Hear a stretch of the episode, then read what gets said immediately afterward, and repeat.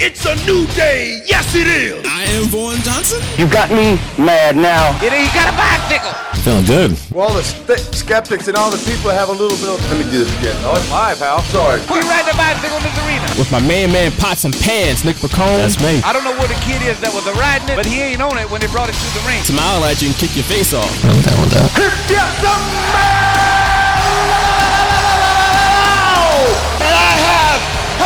brain that you do. But I don't like it when things aren't going my way. Don't you dare be sour. He don't know nothing else. you know that Like wrestling? he know that wrestling bull. Give me a hell yeah. I said, give me a hell yeah. What is up, ladies and gentlemen, out there in internet land, and welcome to episode 268 of the Straight Shooters. My name is Vaughn Johnson, and I'm joined as always by my main man, Pots and Pans, Nick McCone, the Philly voice and Philly influencer. And we have a special bonus edition of the Straight Shooters because we're going to do two episodes this week. One, it's going to be our normal episode, I guess, but this one is a Patreon request on a deep dive. We've been telling y'all about this for a while now, but some people, somebody has taken advantage of this. Chris Johnson, what's up, baby? We got you this week on your Patreon request. We appreciate your request, by the way. But this time, for this week, because Chris Johnson requested it on Patreon, we're going to do a deep dive on Extreme Rules from 2011, which took place May 1st, 2011, in Tampa, Florida. Chris Johnson told us that he actually attended this event and he was very interested in hearing our take and our thoughts on this show for a deep dive. So again, Chris, thank you for your patronage. And if you want to us to fulfill your requests, head over to Patreon, patreon.com slash shooters radio, and we will do that. We will take great pride in doing it, just like we're doing with Chris, and we're going to do more as well in the future for other patrons. We got you. So head over again, patreon.com slash shooters radio, put your request in, and we will fulfill that request. But before we get into Extreme Rules 2011, which is wild to think that this happened almost 10 years ago, now that I think about it. But before we get into this show, I gotta check in with my good brother, my main man, Pots and Pans, Nick Pacone. How you doing tonight, my good brother? Hey, I'm just uh, waiting for the Eagles to finally hire a head coach, and in the meantime, uh, talk some wrestling. So let's see if uh, during this show if they'll we'll get an alert or something. But we'll see, we'll see. But Well, if we do, that means we gotta pause this yeah, recording. oh, I that's gotta do some true. Yeah, that is actually true. Yeah, forgot about that. So uh, So should- yeah, if you hear like a sudden like stop in the recording, that's why. but I don't I don't foresee it happening on eight thirty on a Tuesday night as we're recording this day before here podcast inauguration episode day. two sixty eight. Yeah. Well that's gonna be man. Interesting, Can you imagine we hire a coach in the same day? Like man. I don't know. But if we did a deep dive? Well, I guess no, we can't do that. I'm not doing any deep dives. Just say, what about uh, remember that lone pay per view that never happened again in 2011 called Capital Punishment? Oh what a time. Probably. R-Truth and John Cena in the main event. yeah, What a time. But this is before that. yeah. This is two months. Extreme a- Rules. that that pay per view was two months after what we're going to talk about tonight. So Extreme Crazy. Rules 2011. So yeah, extra bonus episode. Where where were you in life, Nick, in 2011? Uh oh boy, oh boy, oh boy. This was uh, not a great. I, I don't want to say a great run, but it had been okay. I, I had been in a, relationship for about eight months, so we were kind of coming to the end around this time. But I do remember uh, being at my ex girlfriend's house on this night, not watching this pay per view live because it was during a moment in my a phase in my life where uh, I just got so sick and tired of the product. And WWE was really the only. Uh, I mean, TNA was around. Uh, I watched that here and there, but WWE there was no AEW. Obviously, uh, New Japan was not uh, yet, you know, in America uh, as it is today. So I didn't. It wasn't really- readily available, even on the internet. Like, yeah, not even on like yeah. YouTube or anything like that. So. Uh, Ring of I was Honor was just around. I so- mean, obviously, Ring of Honor was around, but Well, yeah. it was it was good in 2011. But like even around here though, there was no like TV for that. uh, whatever they had, Right. you know, WGTW, like they didn't show it, uh, which was like the pro wrestling station here for a while when I was a kid. So uh, the local station, at least, which actually Shotgun Saturday Night probably would have aired on, but they never did. Jerks. But anyway, uh, so yeah, it was kind of like not in my big wrestling phase. Uh, took taking a little sabbatical at this point, and really, you know, I was out of college, so I'm trying to look for a job. You know, still trying ten years later, but uh, yeah, it was kind of like a weird time in my life. Uh, I was living in, I was still living in PA, but uh, I would move uh, about six months after this, so to the area that I'm at now. So yeah, it's just like a weird. Just for the record, time. you do have a job though. You I do, you yeah. You earn money. You do earn a living. I do earn an income, uh, not as much as I would like. So, uh, if you're out there looking for somebody, hire me. I have a resume. I'll send it to you. Email me, piconic at gmail.com. you can get that on Patreon as well. I'll upload Uh, you don't you don't have to pay for that. You can get that for free. um, but uh, 2011. This is May 2011. So this is five months after Gabby was born. She was born December 1st, 2010. Uh, and I agree with you. Wrestling at this point was rough to watch, and I watched it again, obviously for this here episode of this here podcast, and it was like, man, WWE was rough at this point, and it's been rough for a long time, honestly. But the thing that really got me reinvigorated, honestly, was The Rock and the fact that he was coming back. I was watching here and there, like I was still keeping tabs on it. I not have been watching like in, in entrenched, you know, but I was definitely watching. I was definitely keeping tabs. I remember like 2010 when it was John Cena.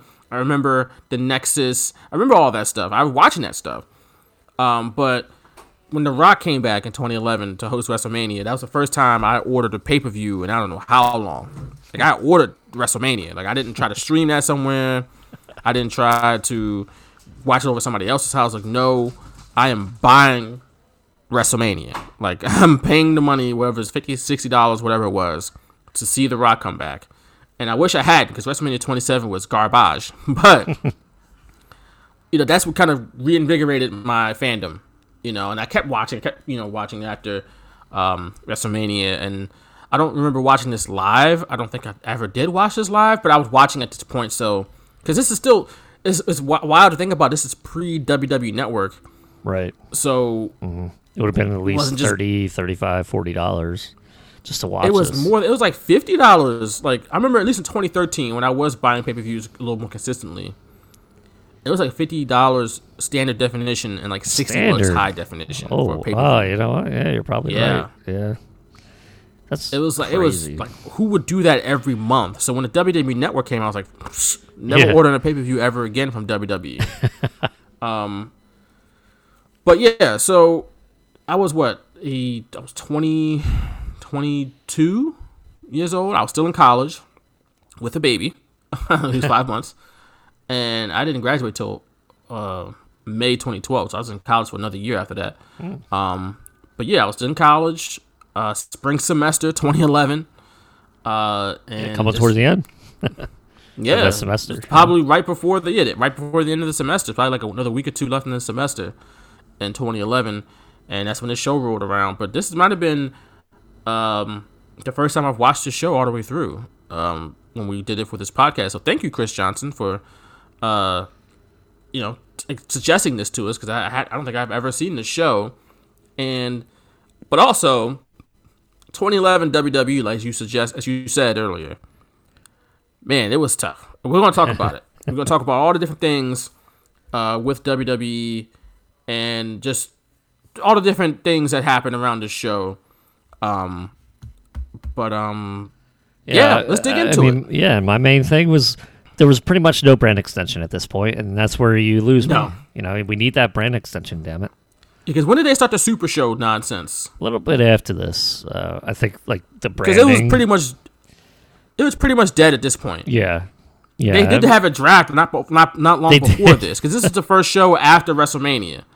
Yeah, and they did the draft. sure, yeah. They did the draft. Uh, I think the week prior, and I remember that Right. on this show they highlighted some of those picks. Not all of them, but they highlighted Right. some of those picks. So uh, nothing really. I mean, they were both going on each show at this point. Uh, I I don't think at, by this time period it was technically called Raw Super Show, but we're we're not far away from that, and uh, I just I hate that as well, which compounded the Yeah. Annoyance I felt for the actual product. And at this point, I was still kind of like, oh, John Cena again. You know, I was in that frame of mind as well. Mm-hmm. It's just they didn't have a bunch of new talent that was like I'm excited to see that person. And honestly, mm-hmm. outside of a few exceptions, that didn't really happen until like 2014, 2015, 2016 when NXT Yeah, yep. started really cultivating new talent and also getting other talent from other promotions. When they finally got away from not using talent from New Japan, TNA, Ring of Honor, that's when all of a sudden they had guys like Finn Balor, Kevin Owens, you know, Red Dragon started coming in, Adam Cole, and all these dope people, Shinsuke, AJ Styles. Like all of a sudden their roster became super deep, and they even don't they don't utilize it properly. Um, but they still have a dope, deep roster of talent. They don't like again. They don't use it properly, like, but they still have them there. Uh, but back in 2011, that talent, that depth, not quite there. No, and Um, th- th- there was a difference where you kind of see like, okay, Morrison's in a, in a featured spot. The Miz was champion at this point. Uh, R-Truth would main event, and you're like, okay, maybe this is the era where they would start putting new people in those spots and keep them there. But no, it was just you know a few months, and that was it. Nope. Yeah. How many, a- a few months later, Kevin Nash would be in did? the main event. So Oh God! Oh, Triple H would be in the main event, beating CM Punk. And hey, yeah, oh man, yeah, it was rough. It was rough. I mean, yeah. Good just like lord. creative So, wise, everything. Ugh. yeah, and uh, as I said, the, the development was bad because John John Laurinaitis is still running it, and he didn't know what the hell he was looking for with talent. he got a bunch of bodybuilders and tanned up people who, I mean, they were probably technically good wrestlers. Just they just didn't know what to do with these guys. They, just, they didn't. Ah, they just didn't have that juice like that people eventually would get in years to come. Like again, Kevin Owens, like Finn Balor, like Shinsuke, Samoa Joe, and it- the guys didn't even need developmental necessarily. Like Shinsuke and Samoa Joe didn't need developmental, but you know they they recruited these guys. They brought in uh, Bobby Roode. They brought in uh, like again countless guys. They even eventually guys like Baron Corbin, who was a, a, a talent that they developed on their own. Baron Corbin, they they that's an in-house talent. They developed even like Sami Zayn, who I know like was an indie darling, but he spent how many years in developmental before he finally got called up to the ring, main roster, and he worked without the mask. Like Yeah. he, they didn't they didn't sign him to be El Generico. They- He became Sami Zayn. And even guys like Cesaro and so many other guys. The, the, the Shield. Let's not forget the Yeah. Shield. You know, Seth Rollins, Dean Ambrose, Roman Reigns. They developed all those guys. So, and I I know Seth Rollins, Dean Ambrose were indie darlings as well. Uh, but Roman Reigns wasn't, and he's, I mean, he's the best. He's the man right now. Uh, I mean, all three of those guys are made men. So, it took some time, right? but eventually, when at least when NXT became a thing, and John John Laurinaitis wasn't the, the guy running the talent roster, it it but this wasn't it. 2011, they were still in the middle of that time. So Yeah, yeah. we're gonna talk about it. But let's get into Extreme Rules 2011, shall we? Let's. Let's do it. Let's start off May 1st, 2011, like I said, at the Amalie Arena in Tampa, Florida, which is home to the reigning, defending, undisputed Stanley Cup champion, Tampa Bay Lightning. Uh, it should have been the Flyers. Uh, Damn it. they, were so, Another year. so close. we were. We're the number one seed, technically. Yeah, well, yeah. Number They, one seed. and then they just ran out of gas. Like, oh, it was brutal. Yeah, Brutal. Damn shame. But also the former home of the five-time Arena Bowl champion Tampa Bay Storm. I knew you would know that. Uh, you know I did.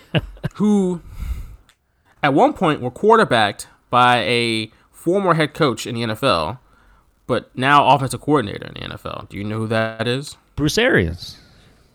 No, Jay Gruden. Yeah. That's what Jay I said. Gruden. Where's he at right now? Legend. People Where's he at that. now?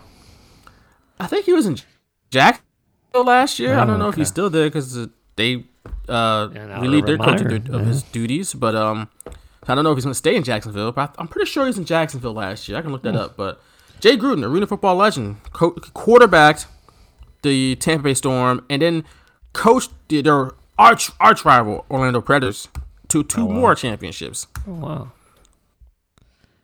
You know what I'm saying? Good for him. Good for Yeah, him. he was like a five-time Arena Bowl champion on his own.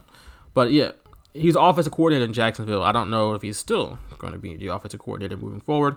But uh, so yeah, that's Amalie Arena. That's all I know about the building. like the Storm and the Lightning played there. So that's it. Uh, this was, like I said earlier, the first pay per view after WrestleMania, and of course that was hosted by The Rock. And that was that was massive when The Rock came back, and he was already a A list superstar by that point. That was a massive, massive deal, and that was in Atlanta. Uh, that would have been a dope WrestleMania to go to in Atlanta. I didn't get to my first one until two years later, uh, in New Jersey. Uh, but Atlanta would have been dope. But WrestleMania 27, WrestleMania 27 was, for the most part, not good. It was not good, just flat out. So yeah. this is the first show after. This is probably better than WrestleMania, honestly. Okay. I mean, I'm just keeping. WrestleMania. Yeah, I mean, whatever. I, I w- I would probably not have any argument uh, to go against that, especially during this era. I'm probably like, okay. Did you like Snooki's match? She Snooki I had the match. totally forgot about that. I probably have not watched that Exactly. since it aired. I don't even think I watched WrestleMania Good live that year. I mean, maybe I did because of The Rock, but I know it was one of those where I, I I stopped. I stopped recording them, and then I would wait for the DVD to come out, and then I would get the DVD used or something to add to Mm. my collection. Which is probably how I have this pay per view in my collection. I bought the DVD. You know, that's what I did Ah, because I stopped recording them. The VCRs were out of date. The DVD DVD recorders, you know, for three hours worth of stuff, like the quality wasn't that good. So I would just wait for the DVD to come out. hell, even DVDs were probably out of date by 2011. Wasn't Blu-ray already out? Yeah, I think I stopped around 2012, 2013 at least. Yeah, I stopped. I would still record, uh, you know, Raw, SmackDown, TNA, like on the DVDs, and even though the quality wasn't good, that was before you know they were readily available to stream. You know, it was obviously before the network. Uh, the TNA stuff, you know, was like never anywhere else except on like Spike TV. So I was like, I gotta, Yeah. I gotta record it, but I stopped shortly after this. Yeah, I remember remember when I was obviously covering wrestling and, and like when I first started in like 2013, 2014, WWE would send me DVDs of like their like documentaries and like pay per view DVD, you know, DVDs, and I would get like I think I had like bragging rights or like the best TV matches of the 2013, 2014, something like that, or like I definitely had the um, War Games DVD they put out and I think I had WrestleMania 29 and the In Your House DVD they put out uh, a while back, and I think they had the Mick Foley one and the Triple H one, and I think the one they had about I think it was like Madison Square Garden DVD. They had a WWE Championship DVD. It was a bunch of them, and then 2015 hit a hit, and it was like, nope, not doing that no more, because it's like for what? They just put them on on the WWE Network. So, um, but interesting thing about this show, it happened on May 1st, again 2011. Well, that was the night that the, t- the president at the time, Barack Obama, announced that Osama bin Laden had been killed. And that was obviously a massive deal. You know, you don't have to really d- dive deep into the history of who, who Osama bin Laden was. We all know, or at least most people know. If you don't know, look into it. Google he it. was not a good person. yeah, he's not a good person. He's one of the main people who was named responsible for uh, the tragic events of September 11th, 2001. And it took us damn near 10 years to track him down, and we finally got him. So, the interesting thing about this thing was that obviously Barack Obama said, announced it live to the world. And after the show, John Cena, who, spoiler, wins the WWE Championship uh, for the 10th time, Yeah. he addressed the crowd and told the people what happened because you know you're in the crowd you don't know and i guess you know not everybody in the world was on twitter at that point it's still 2011 uh, nowadays people would have probably know like they would get alerts in their phones push alerts whatever But back then, that still was Twitter was still only like two, three years old by that point. So he addressed the crowd and told him the news and it was like, you know, it's a great day for America. You know, Johnson's all about America and being patriotic. So at least he that's that was part of his character. So um yeah, that was that was big deal back in 2011. I remember watching that live when he when Barack Obama announced that. Yeah, I was uh, probably watching that Phillies Mets game and uh, hearing it, you know, come over. And I remember I was kind of like laying in bed and uh, just kind of watching, not like nodding off probably because it was kind of late. It was like 10 something. Maybe it was a little before that. I don't remember the exact time that it was stated. Um, but then, you know, the Phillies game was in Philly, so the crowd started chanting USA, and the announcers started talking about it. And they're like, I learned it from ESPN. I the announcer saying it, and then obviously I think we turned it to the news. So uh, clearly, you know, I wasn't even th- this pay per view was not even on my radar. Uh, let alone like the next day on Raw, I think they re-aired, you know, Cena's comments. Uh, they didn't have it on the WWE Network version of this pay per view. They didn't like add it to the end of the show. Um, but on Raw the next night, they had aired it, and that's where I saw like his comments uh, from that. So uh, yeah, just kind of like a surreal, surreal moment because I just I like got chills when I was watching it on the ESPN, and I was like, oh my god, like the USA and how that camera caught that one person wearing the Team USA jersey of Chase Chase Utley, and just like how it, how like symbolic that was at that time, and I just remember. Uh, just being, you know, it, it was it was a weird feeling. Like I got goosebumps. I didn't know what to think. I was like, "Is this real?" Like, you know, it almost didn't seem real because in my lifetime, it, a lot of my adult life, it seemed like they were looking for this guy, like they would never get him. And I, I just was like, "Oh my god, I hope, I kind of hope this is true." Like, you know, it's like that's the guy that was responsible for 9/11. A lot of us, uh, you know, really just wanted justice served. So, uh, very, very interesting night. Uh, but not like I, I'm not even sure if the. I guess commentary didn't even mention it during the main event. So yeah, I guess they just waited till the No. end for Cena to say something to the main crowd. Right, right. But it was, a big deal. So if you maybe some of our listeners may not be enough to remember, uh, but yeah, that was a big deal back in May first, twenty eleven. Uh, one thing I wrote down here before the show is that like it felt like even though we're watching the show from ten years ago, not much has changed in WWE from a standpoint of like some of the talent, the way they shoot it, some of the Yeah, production, like oh my god, it killed me, man. it's some obviously some things have changed, but it felt very familiar, and it's been ten years. You gotta think if you watch a WWF show from eighty one to ninety one, t- night and day. Ninety one to two thousand one, night and day. Two thousand one to twenty eleven, damn near night and day. 2011 2021, not that different. like, it's not night and day No, no, it's not that different. And let's look at the talent just to start off. Because I'm pretty sure you look at the talent from 91 to 2001 and 2001 to 2011, you're not going to see the same people. but in 2011, we still got The Miz, John Morrison, who's back in WWE. He left WWE and came back.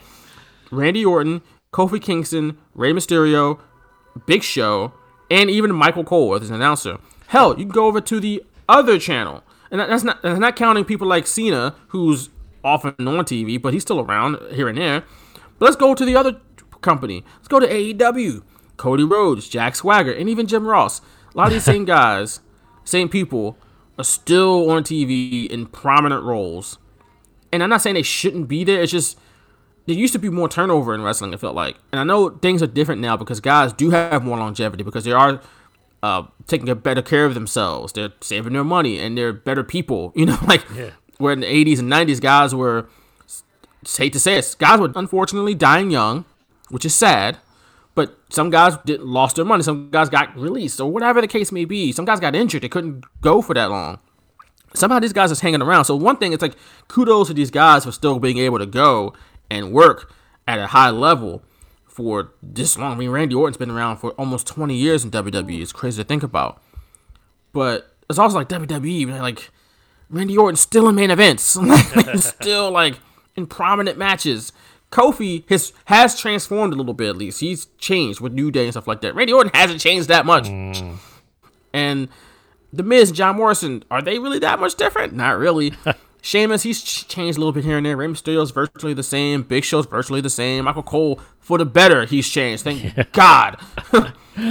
but even some people, I wrote, some people have the same music, like Orton, Cena, Mysterio have the same exact music, and it's like,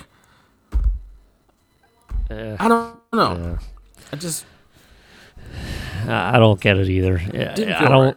I don't understand the uh, complacency with, with a lot of this stuff, and uh, you know, C- Cena is kind of like the guy that you can be like, okay, he doesn't have to change. He built that cachet, uh, much to the chagrin of a lot of you know wrestling fans and marks that were like, oh, turn him heel, turn him heel. But you know, he withstood that, stood the test of time, and now people respect the hell out of him. That and they want him to come back. You know, like it's like they want him to come back and wrestle uh, you know, here and there because they appreciate what he brings to the table. He gets that reaction no matter who it is. Uh, there was a lot of matches on this show that the crowd, it was like almost the beginning of me really kind of noticing the crowds just were not loud, you know, the way they were years past. not into were it. Just Not sitting on their hands during the last man standing match. There was like nothing in the middle of the match. It was like beginning, yeah, get your entrances and whatever, and then the ending. You, you got like, you know, the ending obviously.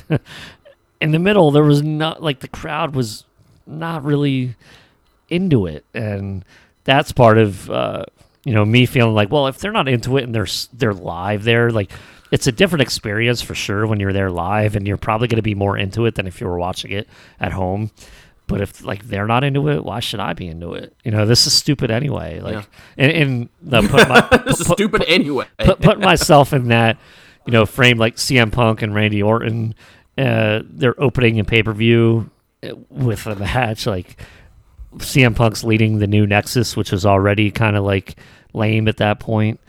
hasn't even been a know. year for that Yeah. and they're already on a new Nexus. Yeah, exactly. Jesus. Exactly. And yeah, it's just it was just a weird time at the anonymous Raw GM that everyone just abided by. talk about that next. I was gonna talk about that next. What? How trash was the anonymous GM? You know what's funny?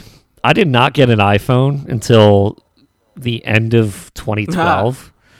I did not realize that tone was from, you know, like a Apple iPhone or whatever. So when I first got my iPhone and I got like my first text, I was like, "Oh my god, that's the anonymous Raw general manager!" like that's know what's funny? literally. I don't think, but they always had it on like the computer. yeah, I don't think the computer. Can you make that sound? I don't know if you can make that sound on the computer. I think I know it's on the phones. yeah. I don't that's know. that's my. Stuff, I've my never had a Mac. Sound. I've never had a Mac, so I don't know. Right. I don't know. I mean, I guess somebody would be like, "Of course you can," but like, I, I've only heard that sound on my phone, so I don't know. Yeah, it was just But funny. that was that was awful. yeah, and That was How the awful. That's when you the knew lights like they are out of It's like- ideas. exactly, exactly, and Yeah. just the fact you that knew. you know you're letting somebody that's not even present uh, make these decisions, and it's like, well, okay, so why do you abide by them? You could just literally do whatever you want. No one's going to step in and Right. do anything about it. So that's And it's like, wh- part of why do you have I- to have a GM? You're so you ran through so many GM ideas. You're like, well, how about we have an anonymous one? It's like what? And then they were they were essentially a heel because like Yeah. they would chime in, the noise would go off, and then the person would read it, and I quote, and it's like, oh god.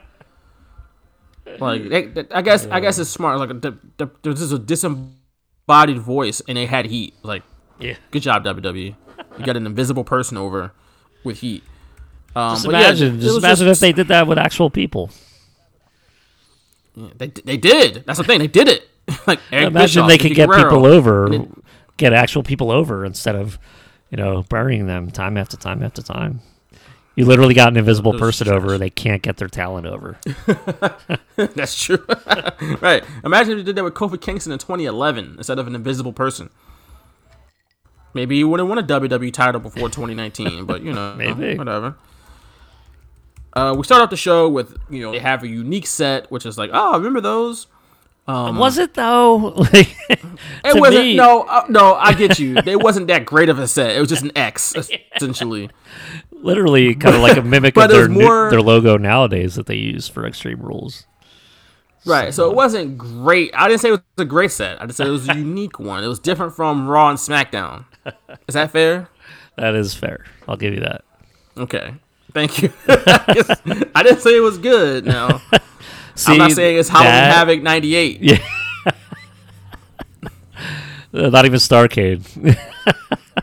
97, not even No. Starcade 97. No. But yeah, this is also nah, around the was just a time where like lights. all that production, you know, they're they're really basically using one roster now. There's no brand split anymore.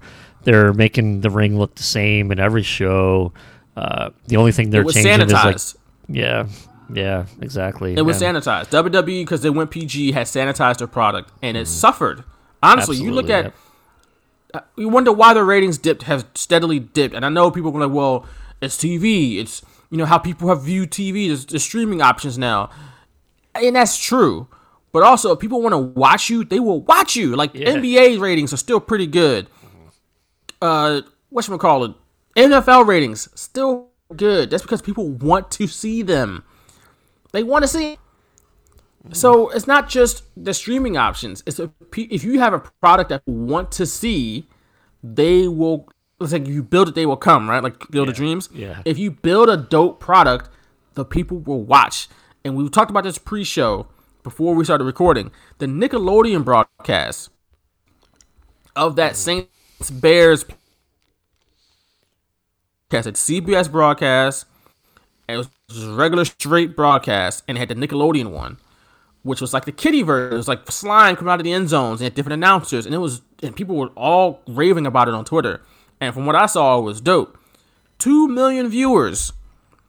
That's more than AEW and NXT get on a weekly basis. Now, Oh, granted, they're on the same it. night, so that You hurts both of them. But how? AEW, I'm going there. I'm going there because AEW, even if they're unopposed, even if they're unopposed, and same for NXT, either show, if they're unopposed, aren't drawing two million viewers. Uh, that'd be uh, not even maybe not even a million. So that's my point. If they want to, may not may not be a million. Raw's numbers are going down. SmackDown's numbers aren't great, but yet if they, the Nickelodeon broadcast got two million people, like how many wrestling? All the wrestling shows would kill for that right now. Would murder people, murder their firstborn for that right now. Two million viewers. What? Shane, get over here. You know what I'm saying? So that's some. It's a it's a product that's in demand. Damn, that's I just heard that. Shane. but you, you catch my drift. Like that's because NFL football games, such you know, playoff games, obviously, are a product that's in demand, and wrestling just ain't. And it's I can probably you could probably trace it back to when WWE went PG, but not just because they went PG, it's because they sanitized their product so much they overcorrected from the TV TVMA days or whatever they were um, before PG. It's not like PG is the problem. It's just that they it's WWE is just the problem. Like they messed it up themselves. So yeah, this was like the start of. It's like ah, this is not a fun watch. It's just not. It's just not. right just- away. just no- You know the way they like the crowd with the spotlights and then the, Ah. know, the stage. Even though they had the X, you know that was it just brought me back to that time where that was part of why I was kind of in the sabbatical. I was like, why would I want to watch? Like it's not what I fell in love with. So in the talent's not making up for it. You know the creativity is not making up for that presence. You know the the, the production of it. So that's just kind of how I It just just went away for a little bit. it just felt very kiddie like Disneyland. And I and I'm saying you want to cater to kids, but it just went too far in that direction. yeah. I don't know. But um, they had pyro too, which is like, oh, look at that pyro. um, on the call we got Josh Matthews. I was like, wow, Jo- Yeah. Josh Matthews was a play-by-play. Josh Matthews, Jerry Lawler, and Booker T. At least Jerry Lawler for the time being until the the match he had later on in the show. Uh, Josh Matthews. I don't love Josh Matthews as a play-by-play. I'm sorry. No disrespect to him. I just he never did it for me. I, It I just will didn't say, sound like, and it- it's crazy because when you hear Michael Cole, he's like, okay, I, I I mess with Michael Cole. Josh Matthews never sounded authentic to me. He always sounded like he was trying to make it like make it exciting. Yeah. When Michael Cole just he was just good at it. He was just like, yep, I, I believe Michael Cole. Josh Matthews just maybe he's gotten better with time. I haven't watched Impact in a long time, but at this point, at least on this show, he just I just he just didn't feel believable to me. And I know he was still coming into his own as an announcer because he was a former wrestler, and maybe he's gotten much better over the years. But on this night, I I couldn't buy it. I, I will say I thought he was better this night simply because I have you know dabbled in Impact here and there, and I think because it's you know taped so far in advance and they do post production and everything like that. Josh Matthews never sounds excited about anything in 2021, 2020, 2019, Damn. 2018. So it's almost like not that he I'm saying he's forcing things, he's just like he doesn't have that excitement to his voice and anything that he calls. And it might not necessarily be his fault because if you're just you're he's probably just he, not in the arena. He's just sitting there watching a TV and talking. You know that's got to be gotta, hard gotta, to like you gotta still gotta convey that emotion, though, man. right You and he try. just doesn't do that. But i think he did a better job doing it here even though it wasn't his best. You know he has he wasn't a great play-by-play guy in wwe by any means. But i do think it was better than what i hear in impact. Not like i like impact. I, I like the products. Um i do like the commentary can be better. I don't think it drags it down as a lot of other people do think, and I don't blame them for thinking that because commentary is very important. And if you can't believe what Josh Matthews is telling you, you know, then you're not going to get or get excited about it. You're not going to feel that excitement, and that's why Impact very rarely gives off that excitement because Josh Matthews doesn't let that excitement, you know, That's a in there. Um, I just think it was better at this pay per view, maybe not by much, but it felt like it. It didn't feel like he was watching a TV monitor because hey, he was there, he was ringside, he was part of the action, and that's probably why I thought it was He- better. He had moments, but when Michael Cole came on the broadcast, like half after his match, who I'm going to talk about Michael Cole later on, who he was highly annoying during this era. But when he actually called the matches, when he just called it, didn't try to root for somebody, didn't try to put himself over, he was still very good. That's not, I don't, I know people rag on Michael Cole, and we talked about it. We've always been Michael Cole people on the show. Like he's a talented announcer. It's just the style he's been forced to use in WWE is not good. And like, but he himself is talented. But when Michael Cole calls a match, when he wants to call a match, he's dope. Yeah. And you can tell the difference between a seasoned announcer and a, a guy who's still finding his voice in Josh Matthews.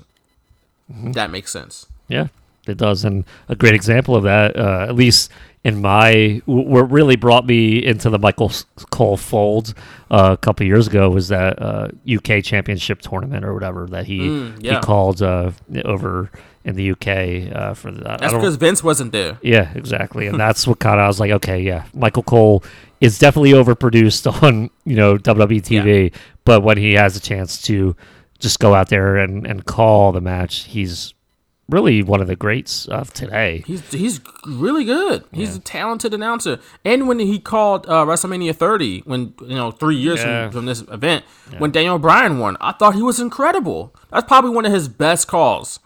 Honestly, if you if you rank, because he ha- he has some other ones where he's like, "Oh my," you know, the Royal Rumble or something like that. when somebody comes out as a surprise, that's kind of cliche. Or boss time. I just used I'm that. sure. I used the "oh my" on like a meme or something. Oh, I just man. quoted "oh my" Michael Cole. It had nothing to do with That's- wrestling, but That's it's rough though. It's rough when he does that, or when It he really does is. boss time or something like that. Yeah, yeah. That's probably part of the style that WWE wants him to do. But when he called WrestleMania 30, I'm sure if you look back at his top calls, that's probably that has to be up there. WrestleMania 30 when Daniel Bryan won the uh the, the title, that was dope. So and that was a big. Uh, yeah, I so. probably don't To like me. it as much as you. I, I, don't I know just thought I it, it was too forced. I don't know. Ah, I thought it was good. Yeah, It wasn't like it the good. call wasn't terrible, but like him, he's like America on Bourbon Street. It's like, all right, relax, Michael. Like you, he I had to get good. that out. He couldn't just let it flow. It's like he had to get it out. Like he could just let it flow in the in the celebration. Like it's a miracle king on Bourbon Street. Like no, he's it's a miracle on Bourbon Street. Like he had to get the it out. Vikings, When the Vikings beat the Saints in the playoffs a couple years ago on a Miracle, the radio announcer coined it right away. He said Minneapolis Miracle. It's a Minneapolis Miracle. Like Yeah, it's just the way they say it though. comes out. I'm not. It was just forced to me. Like I know he was gonna say that. It was like he. It felt like he had to get it out in a certain amount of time. It's like he can just wait and let it flow. Like it's a miracle on Bourbon Street. Make it sound better. I don't know. That's don't just like my picky up. opinion of it. That's all. I was swept up in the emotion, and I watched it after the fact. Now I was wasn't. great. I was there, so I didn't hear him yeah. call it as it happened. I was watching it after the fact. I was like, "Oh, that was that was good. I thought it was good." But yeah. Moving on, our first match of the night, starting off hot here, folks. Last man standing, and I said a couple weeks ago on the show. I don't think I'm a fan of last man standing matches. I'm out on last man standing matches. They're just not that fun anymore, or they never were to me. But we got last man standing, Randy Orton versus CM Punk in a rematch from WrestleMania 27 in a match that had a forgettable that was forgettable. Uh, they had the, the the RKO from the top rope, which yet we had seen before, like when CM Punk dives off and RK, Randy Orton catches him. We've seen that before, but we saw it again at WrestleMania. Uh, and here we are again. CM Punk before the pipe bomb was well on his way to being just a wasted talent in WWE. Like, yeah. They had no idea what to do with this guy for some strange, bizarre reason. Uh, he was leading the new Nexus, and he was coming out with Mason Ryan, David Otunga, and Michael McGillicutty, slash, who eventually became, I should say, Curtis Axel. And I wrote, this group was trash. Like, period. And I think CM Punk would agree. And it's not really any disrespect to the guys in the group. It's just WWE didn't have anything good for them to do. These guys were suckers with t-shirts on. Yeah. That's what they were. And it's just it's just like this is what you do with your developmental talent. These guys weren't I don't know they were really ready. They just all were just jacked up dudes, at least with Otunga and Mason Ryan. And it just all kind of looked the same and it's just like this is what y'all cultivated. Like NXT now can make some talent and WWE will mess it up. But they they came up not really looking like they had any potential. like, like I know Mason Ryan was a big jacked up dude, and they probably wanted him to be somebody. It just didn't work. It was the next Batista. it was rough. It was rough. Yeah, never. They hoped. Yeah, I mean, like, I, hey, that's what I hoped. I was like, man, because Batista was really gone by by now, and I was like, ah, he's never coming back. So Mason Ryan, you could be the Batista 2.0, but Batista Uh, 2.0. yeah, that's the way like this so unbelievable type acting for me right here when CM Punk came out with the new Nexus and you know he's like yeah I got my guys with me he's like literally pointing at them be like we're all gonna take you out and clearly you knew like okay like this is so stupid like overacting crap just so the anonymous Raw GM can send them out and it's like Yeah. it's Really? Bad. Like, why do we do we need that? like, did, hmm. literally, did we need that? Because that Nope. I don't. Ugh. They had to find a way to get the anonymous GM on the show. And this was it. And it was just the was it. Raw GM. It wasn't even the SmackDown GM. It's like Because nobody, I wrote later on, they didn't care about SmackDown, bro. this is when you realize, oh, they don't give a damn about SmackDown. Well, wait. they I get them, wasn't Teddy Long? I guess still the general manager of SmackDown. at this yeah, point, but they didn't give a damn. They gave him. We, we'll talk about it later on when they recap the draft picks. But they're like, they got Randy Orton, Sheamus, and Khali and Sin Cara. Okay. This is still Mystico, right? This is before like No, who's Sin Cara? the the He was original. never Mystico in WWE. Yeah, no, I know Mystico. the, the yes, original yes. before. Yes, Yeah, the, Mys- the original Sin Cara, he was still Mystico, and they were trying that to make ten him years somebody. ago. I can't believe that was ten years ago. It blows my ridiculous. mind. It's so wild, right? They were really trying to make something of Sin Cara, and it just didn't, for whatever reason, didn't happen. It's like they signed him. I, I don't know if he really wanted to speak English that much. It's like, hey man, you knew you couldn't speak English when you signed him. Like, Yeah, give you- him a manager if you need it or something. Right, give him somebody that can talk. Like it's all right, but no, they didn't give a damn about SmackDown. SmackDown was taped still. It was still it was taped Yeah. till 2016. Yeah. So yeah, they didn't give a damn about SmackDown. It was only you said the, the Raw general manager, but uh, CM Punk. Let's talk about him real quick because he was like I said, well on his way to just being a, just another guy, just another mid card heel until that promo in June. And even with that promo, they still fumbled that. like, it was handed to them on a golden platter, and they fumbled that.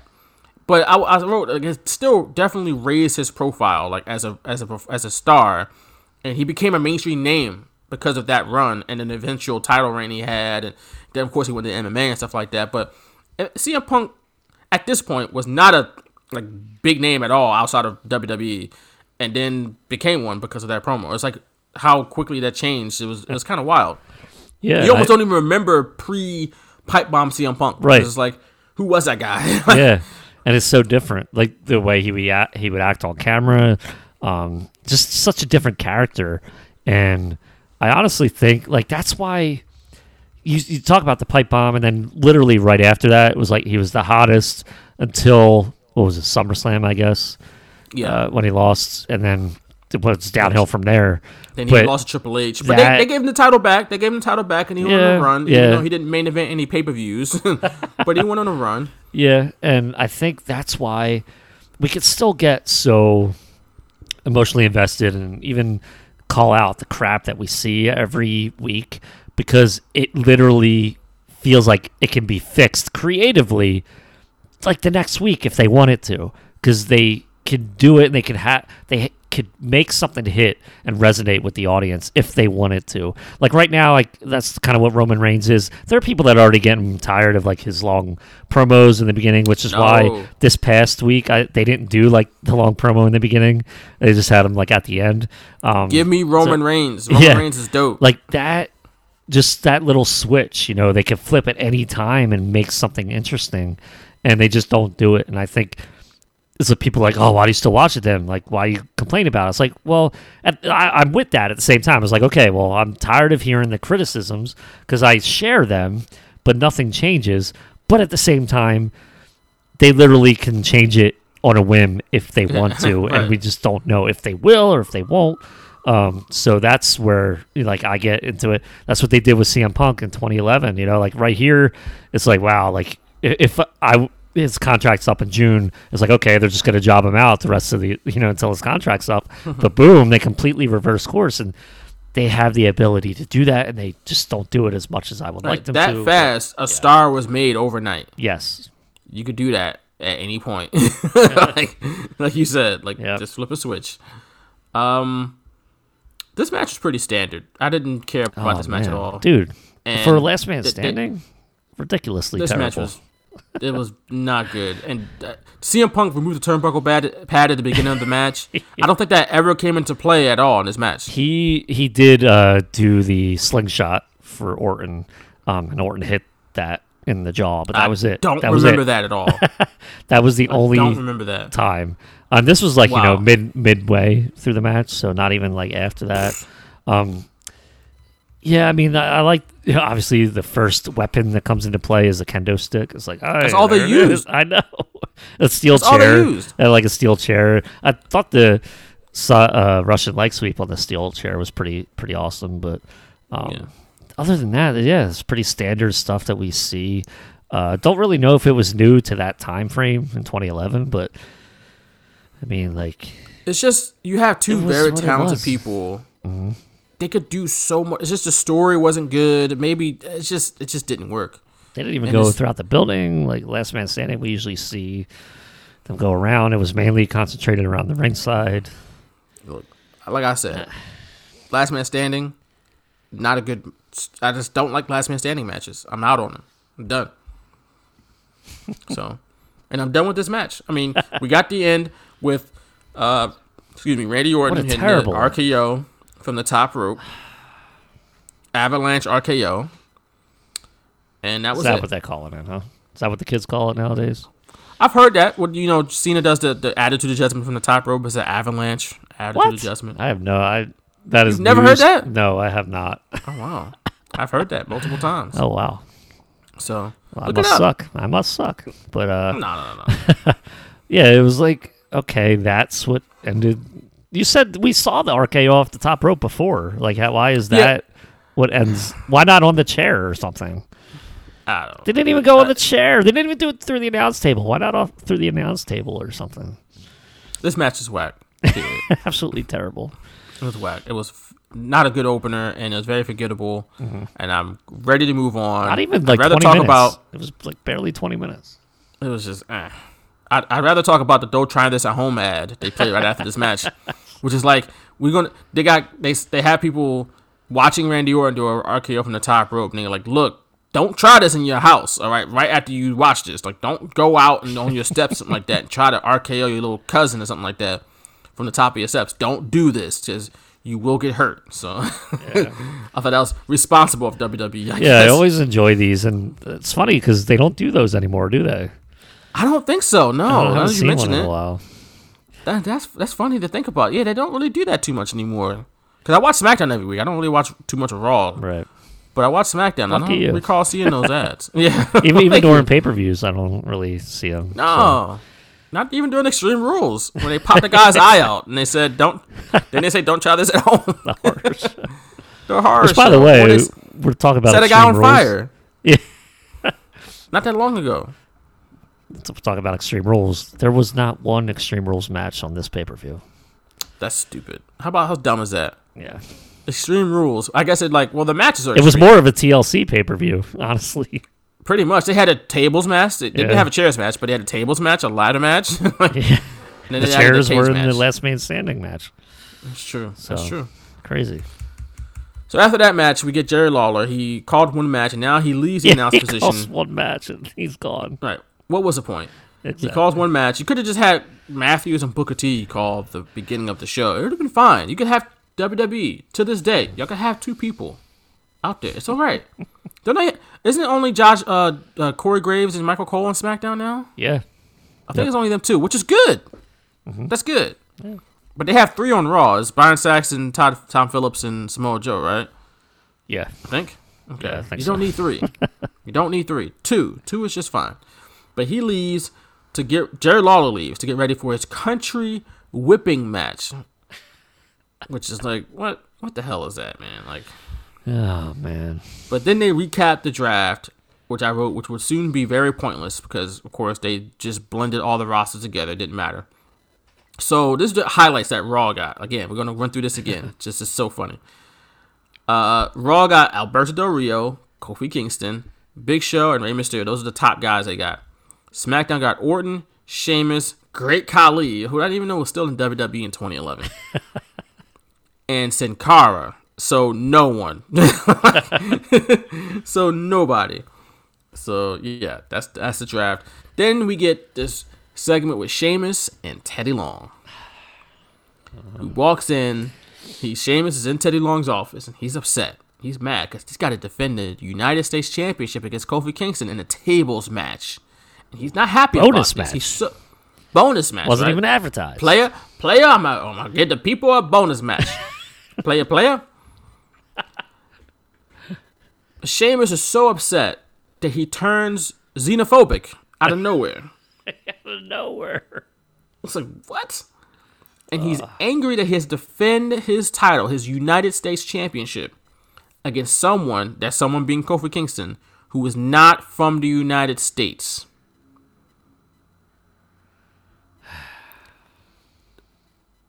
So here's the problem. For one, that's xenophobic. Two, Sheamus isn't from the United States. Why did they write this for? him? I guess he's a heel, so he could be hypocritical. Right. So I guess that's the that's the that's the reasoning, that's the rationale behind it. But that's just stupid. And then they up the ante They do. by having Sheamus demand to see Kofi Kingston's birth certificate. He demanded it. If you So does that mean that they gave it to him before the match? no?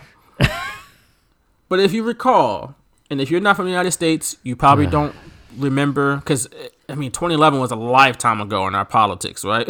Yes.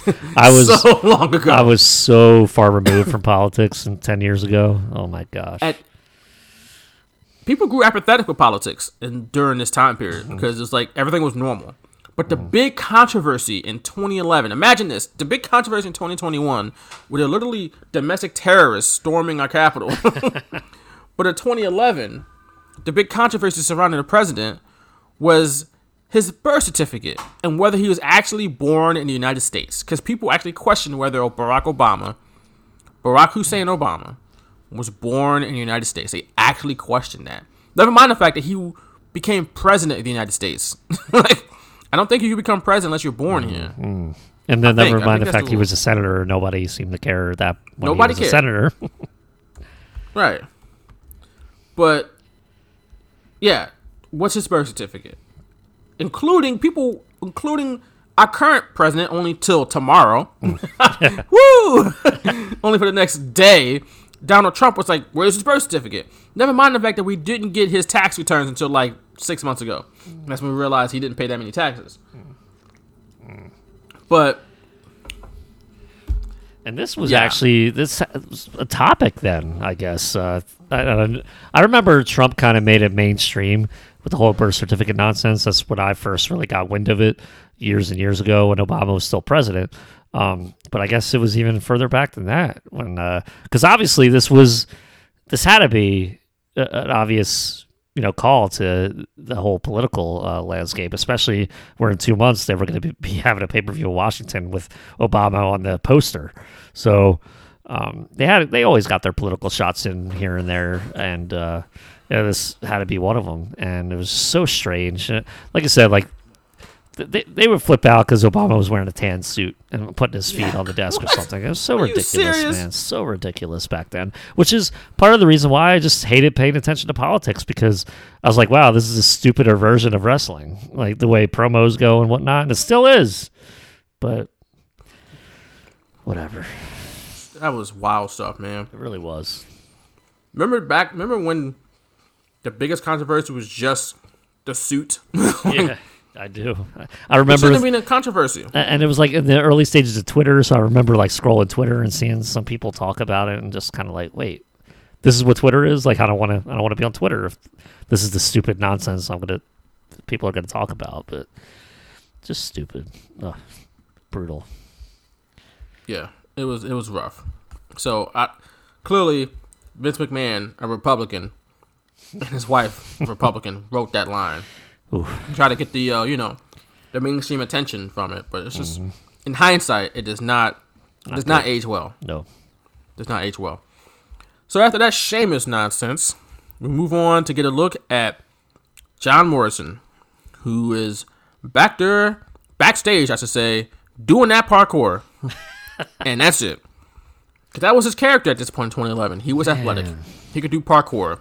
And you see him back there, he's stretching, and he just jumps over some steps for no reason.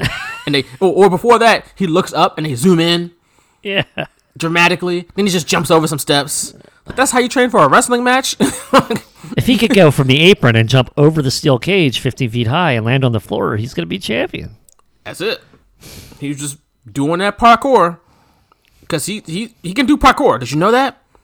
That was literally the depth of his character in 2011 before he left WWE. He's like, no, I think I can do more than just parkour. like, I'm gonna leave. like, Cornball crap right there. it was terrible. Uh, You don't have any ideas? I did not realize how bad it was back then. Bad. with bro. this that was his character.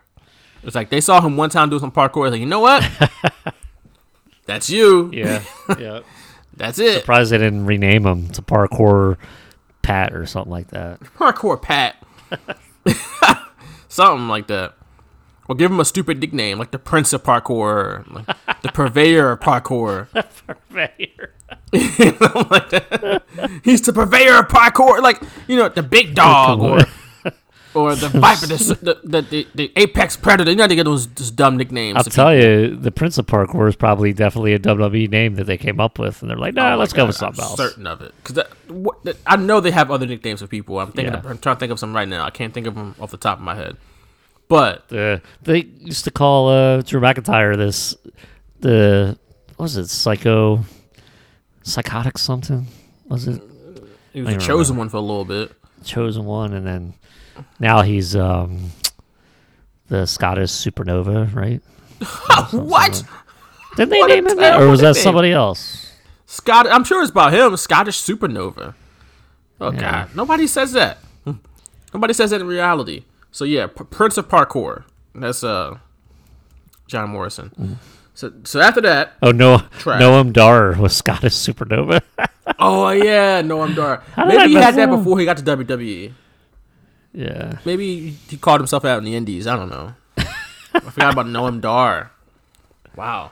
man Remember 205 Live? I mean, it's still a thing. yeah like, it is remember when it still a thing and out? apparently it's got good stuff going on but uh, do not watch it WWE gave up on that a long time ago.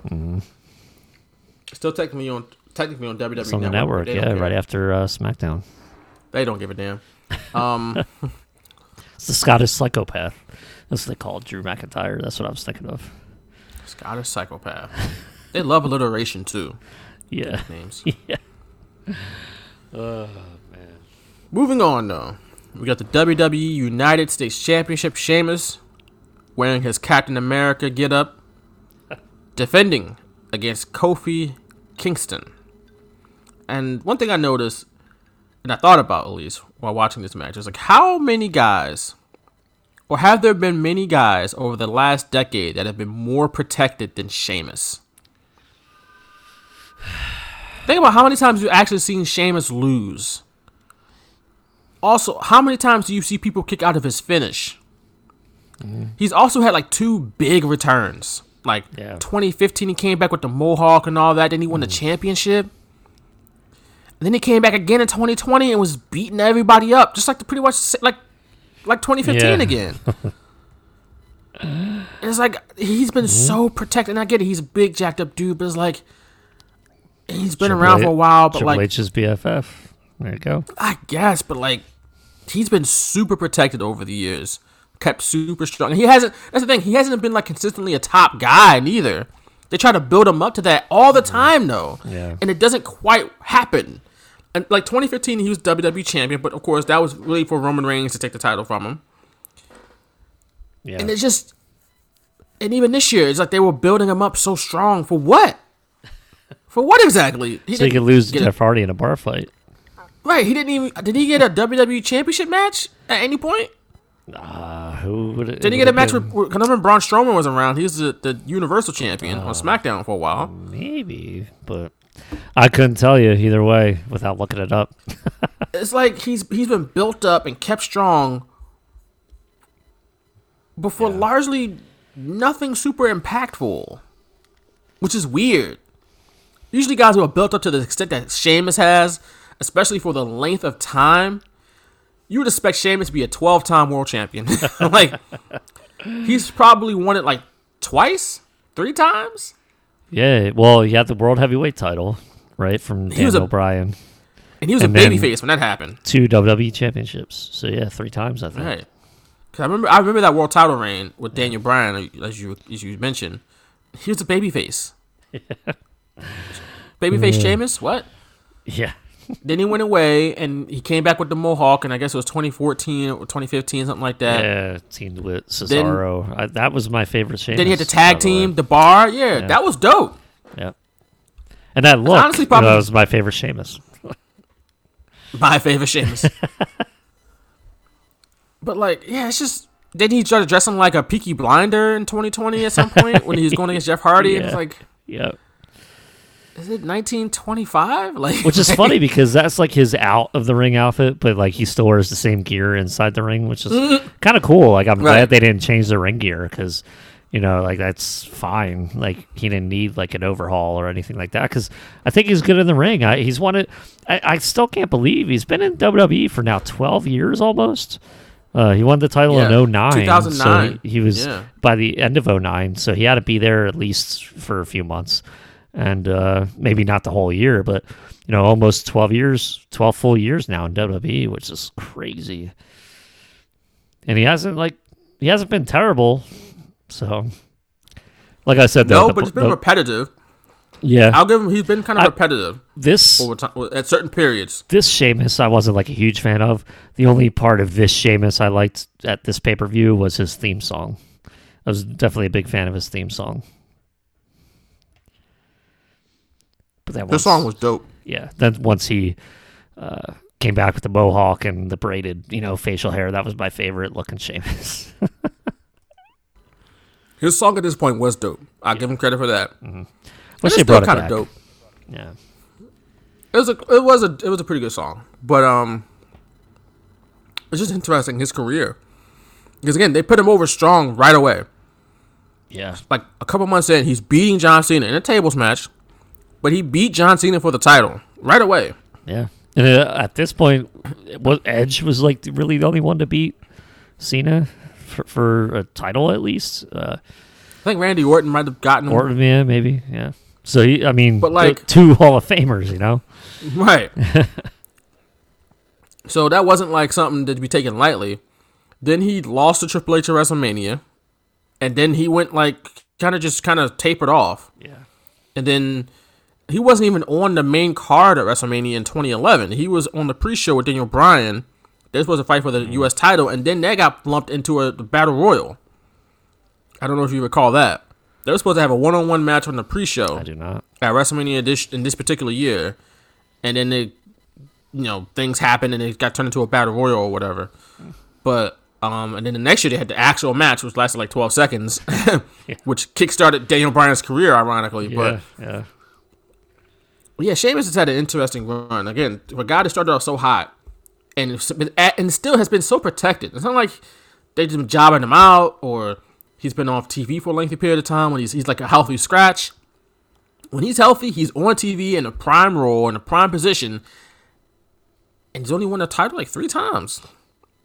That's what I'm saying. Like they do all this work for him, and it's like, for what? like, For who? For what? For what? Right, like Ricky Waters. Like what? Okay, all right. They, uh, they got more out of like Kofi Kingston's title run than they did ever of Sheamus's Sheamus, yeah. title runs. Yeah. Like Sheamus's title runs have not been that memorable. When you really think break it down, and that, again, let's let's make this clear. We're not disrespecting Sheamus. It's just this is what he's been the position he's been put in over the course of his main roster run. Which you like you said, it's like over a decade. But you look back at title reigns over the last decade, who thinks about Sheamus's?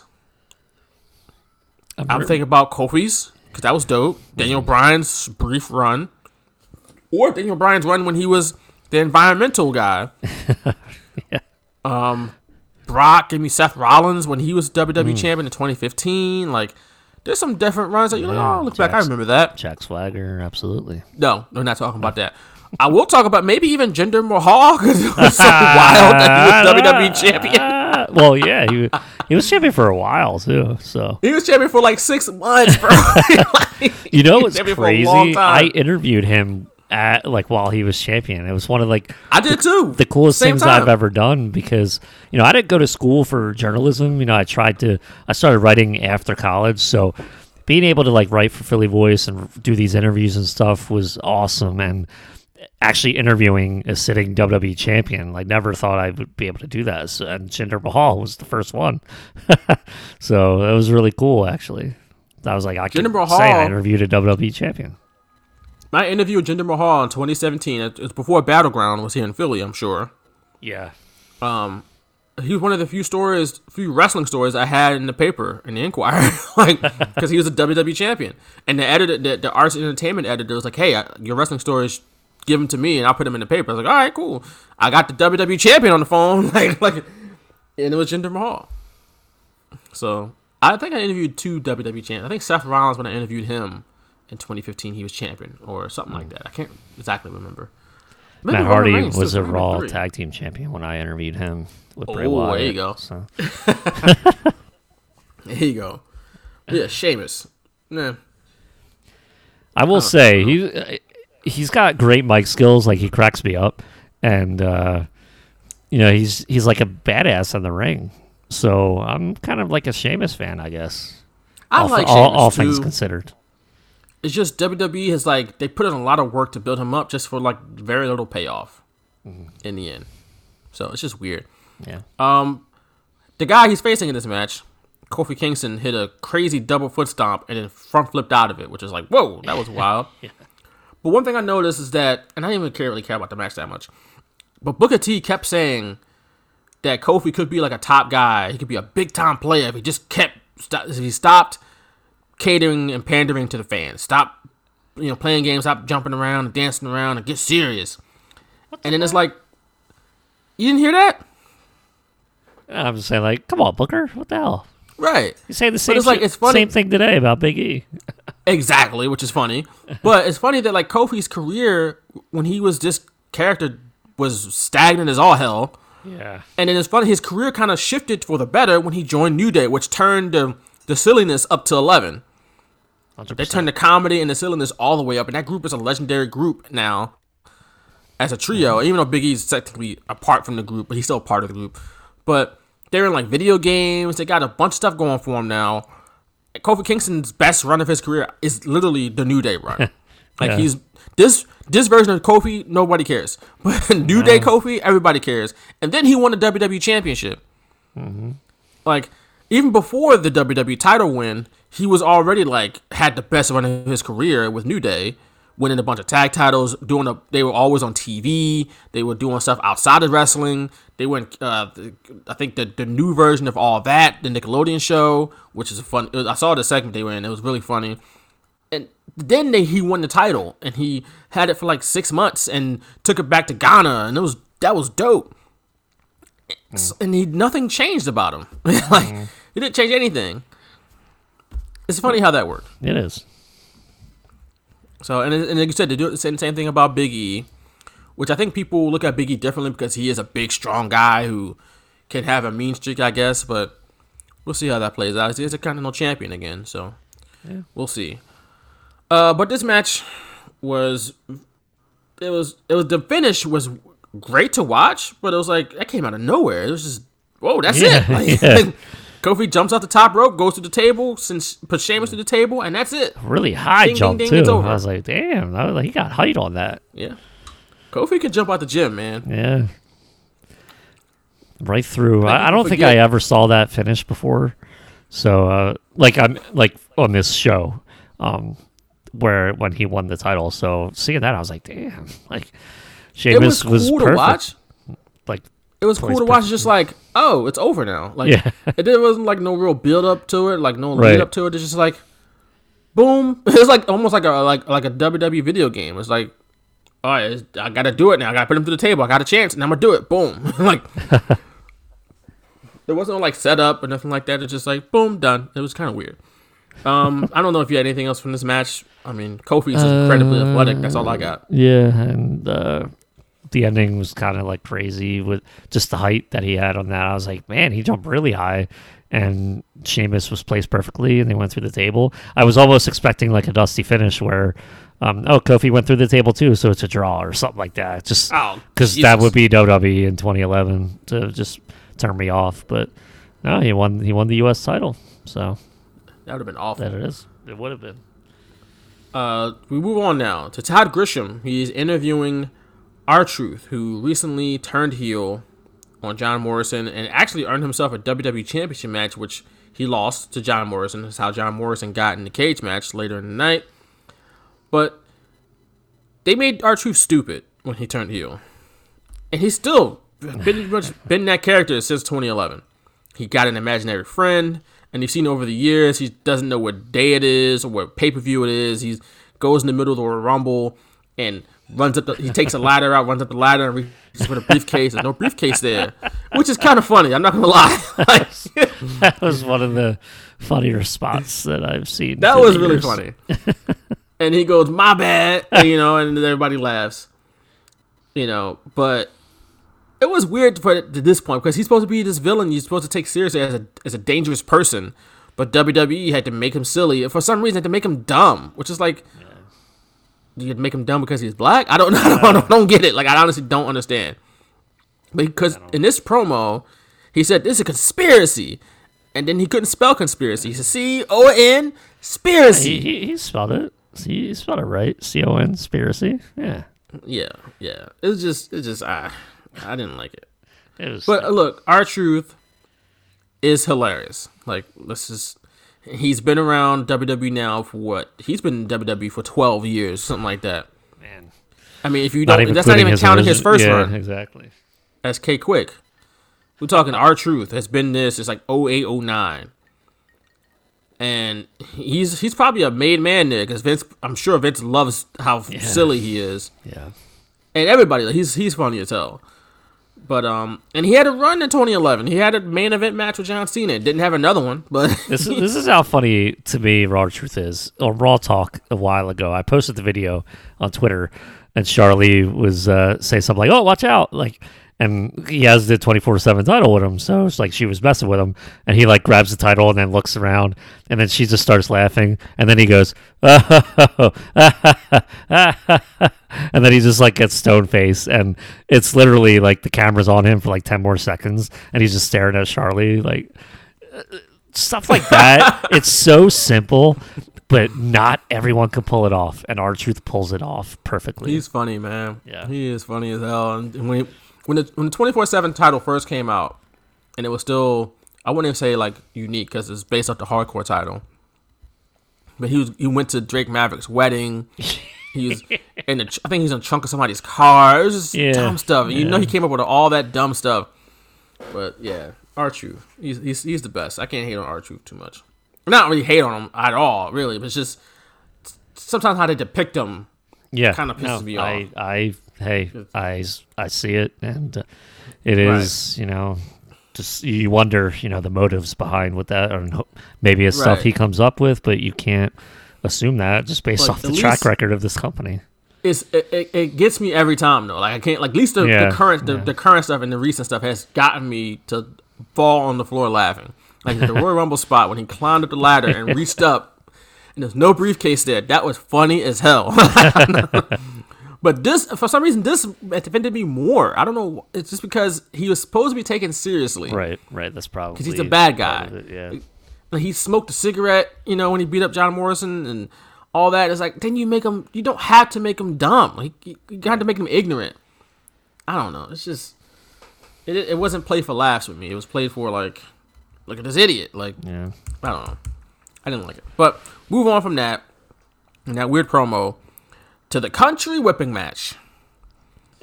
Jack Swagger and Michael Cole versus Jerry Lawler and Jim Ross.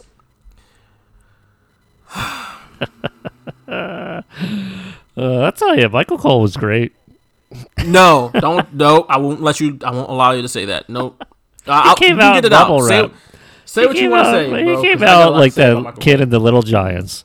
It came out in those pads wrapped around him. It just reminded me of that. It came out in the bubble wrap.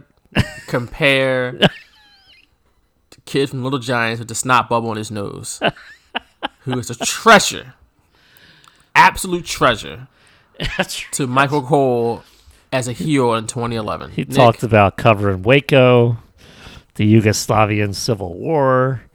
Uh, he's an award-winning journalist with bubble wrap, which is all all him. true, actually. Yeah, you can't take that away from Michael Cole. The fact that he's not going to be afraid of a couple of hicks with a cowboy hat and a fake crown. Oh it's great. God, which is also true. Yeah, it's great. His fake crown. I loved it. Not an actual king. Listen, man. Michael Cole, as a heel, and I guess it was in late 2010, early 2011, was the worst announcing in history. it was some of the most unbearable stuff to hear on wrestling ever. And I'm sure it chased some viewers away. WWE probably thought this was hilarious. Look at Michael Cole. He's so goofy. He's in bubble wrap. Ha ha ha. It was an embarrassment, bro. Flat out. It was an embarrassment. And it's not like people, he was a heel and like people wanted to see him get his ass whipped, which is what you want. What? I just wanted to turn off the TV, bro. I hated it. I hated every second Listen, of it. Was, I agree. In 2011, I was not entertained by this type of stuff at all. So I was right there with you, just not even finding it, it, not even finding Michael Cole, like me wanting to see Michael Cole get his ass whooped. Like it wasn't even that strong. I was just like, all right, well, I'll just change the channel then. it's just uh, look, I'll, look. Let me say this about Michael Cole. He leaned all the way into it. He gave his absolute all. I mean, he didn't. He he. If there was like a chicken bone, he ate all the meat off the bone. He got the most out of it. I'll tell you that right now. like he got it all, bro. Like he left no food on that plate. He ate all of the food. When it comes to this character, he played it up to the nth degree, which is what he sh- should have done, honestly because he's never gonna go run like this ever again. but who the hell wants to see a heel play-by-play? The heel color commentator can be obnoxious and annoying enough, but at least they're the color commentator. The play-by-play is supposed to be the person of integrity, the person of that you trust. Yeah. You know what I'm saying? Well, that's why you have Josh Matthews, Matt, Josh Matthews there. No, they, they, now you got two play by plays, and that's terrible. Josh Matthews wasn't, like we said earlier, wasn't a strong enough presence to be that person. Maybe if Jim Ross is that guy, then you, you could say that, but not Josh Matthews. That was not it. But also, who benefited from this? What was the point of this? Really? From just Cole doing this or like this match? Yeah. Well, what what what good came out of Michael Cole being a heel on TV for like a year? It really was a And- long damn time. It was a long time. And then what good came out of it, even while it was happening? What this like this time when he was actually wrestling? Because I can tell you right now, the only person that probably came out of it when Cole was a heel that, that got propped up was the Miz, I guess, because he loved the Miz. yeah. And But hated other Daniel than that, Bryan. hated Daniel Bryan, right? he hated this guy. But for his WrestleMania match and his Extreme Rules match, I don't know if he had matches after this. Seeing just seeing Michael Cole in that orange, ugly orange singlet, this pale white skin in that singlet. Who benefited from this? Who got over? I'm telling you, it was probably just Vince messing with JR. That's probably what it Trash. comes down to. It's trash though. You did that. You pretty much did something that only made him. He he did something that only made him entertained. Oh, people Yeah. backstage. Oh, I'm sure people absolutely. backstage thought it was a riot because they know Michael Cole. They know the people involved. And it's just like, whoa, look at him go. But you put this out in front of millions of people every week. Do this backstage, bro. I don't want to see this. I don't come. I don't watch wrestling to see the announcers fight. I don't watch football to see Joe Buck fight Al Michaels, bro. Like, could you imagine Al Michaels and Joe Buck shoulder pads in the helmet trying to tackle each other? That would be trash. Nobody would watch that. Uh, or the- You put it on Nickelodeon. I don't them- know. Nah, no, no, no, no. We're not doing that. or to hear them feud in any way. I don't watch things to hear announcers feud. I don't care. Call the thing and get out the way. like, but WWE, they just love making announcers a part of the story. And then they make Cole a heel. And he wrestled matches. Jack Swagger didn't get over because of this. If anything, it hurt him dearly until he got with Zeb Colter and he became a he became a patriot, Yeah. Tech quote unquote. Oh yeah. oh, he definitely know? did. right? You know what I'm saying? Like he became a, a, a, a essentially a a militia member. like don't tread The- on me, bro. The- That's the, what he was saying. The insurrectionist. There you go. but that's what rescued Jack Swagger's career because that was actually controversial. That was over. That that Jack Swagger. But this Jack Swagger died on the vine after this. What was Jack Swagger doing until he got with Zeb Colter? Nothing. No. This This was, was Michael it for Jack. Swagger. This was it. I don't remember anything he did after twenty this point of his career until he got with Zeb Colter. What the hell? this was pointless. I hated every second of it. and you wonder why their ratings have dropped steadily over the years. Mm. And I know people are going to use the excuse, oh, but streaming. They did not help their own cause because they have not produced quality television for a long time now. If they were producing quality TV and just so happened the ratings took a little bit of a dip because of, you know, technology, streaming, that's one thing. They have not helped themselves. Putting Michael Cole in an orange singlet and wrestling and talking over the microphone, being obnoxious and, and just be, oh, who wants to hear that for two or three hours? No, I'm not watching this anymore. And some people never came back. like, Yeah. And they probably won't, sh- even if the creative juices go get flowing again. They probably won't come back. no. And you did this. You did this, WWE. You made this decision. They, they literally. I, I think. I don't want to say they did it on purpose, but like they want, and that's what people think. Like they think wrestling, they think WWE. So it doesn't matter how many viewers they have every week. In the grand scheme of things, as long as people think WWE when they think wrestling, maybe that's enough for them. And it's going to be enough for a long time. That's how they're going to get their TV deals.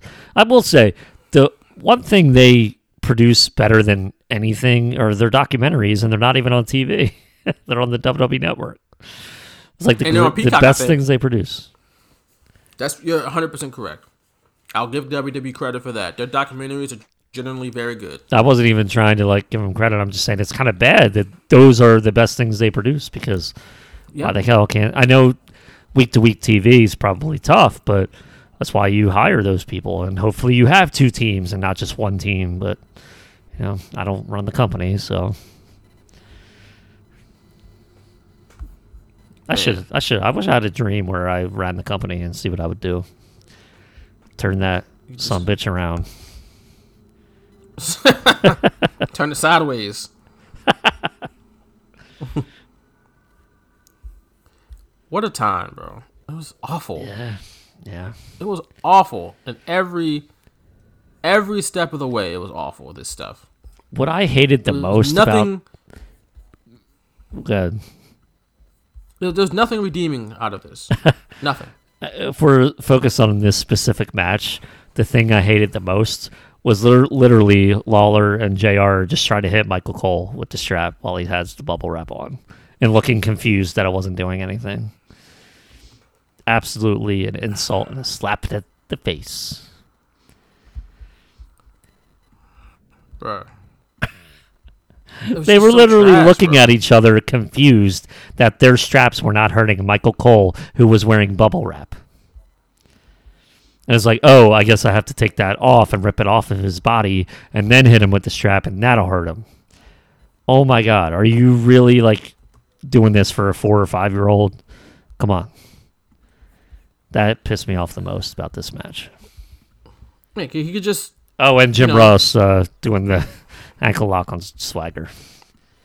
Yeah, wild stuff. Wild stuff. Holy hell.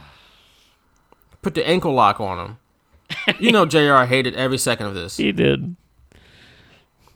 he literally Man, the match like Swagger was in pain, and then he tagged in Cole because Jr. had the damn ankle lock on him.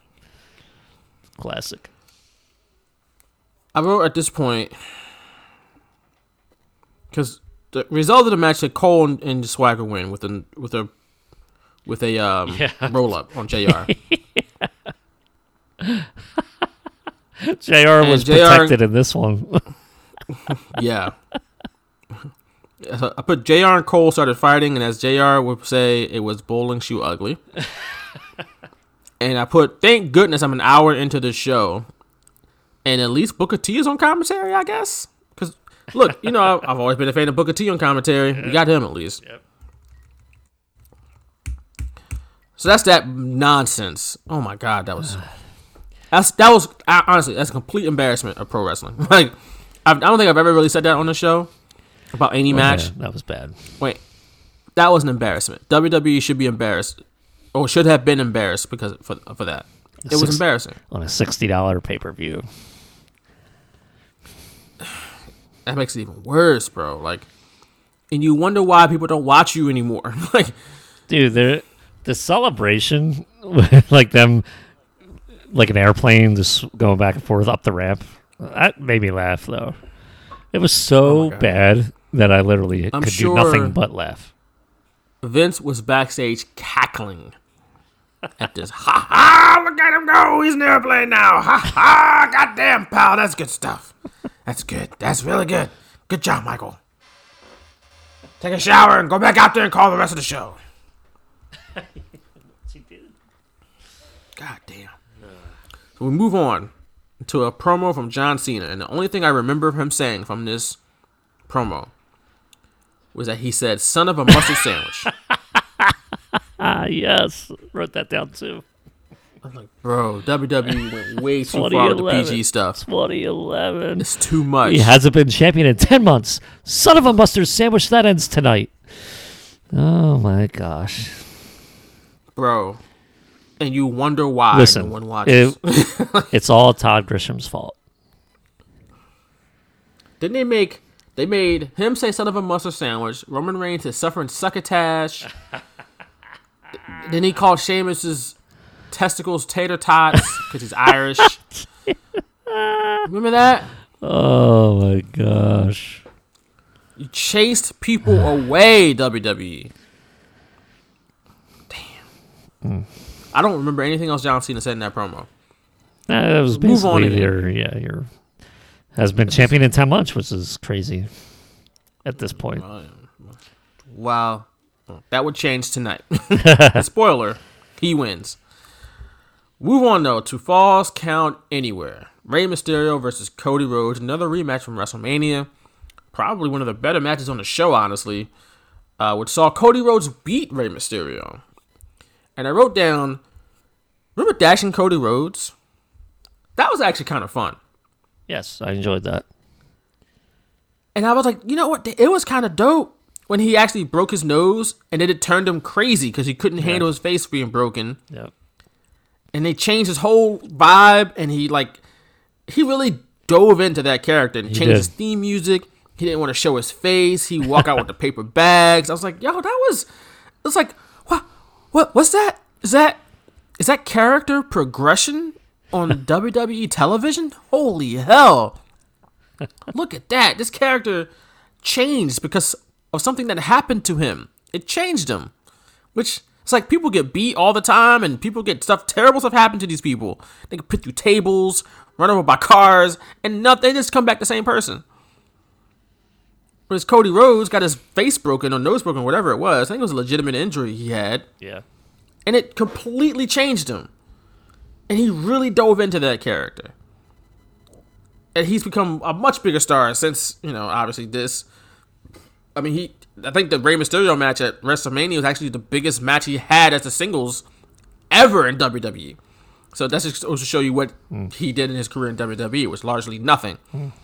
But this run was kind of dope, in my opinion. Just that's Yeah, just me I agree.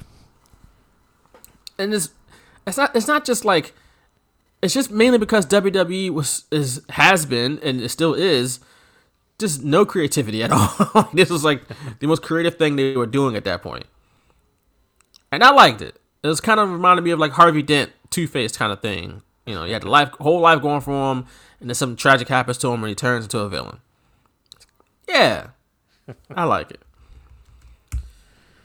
So this match falls count anywhere, so naturally they fight outside of the ring. They go into the concourse. They do some actually some cool stuff uh, in the concourse with Rey Mysterio.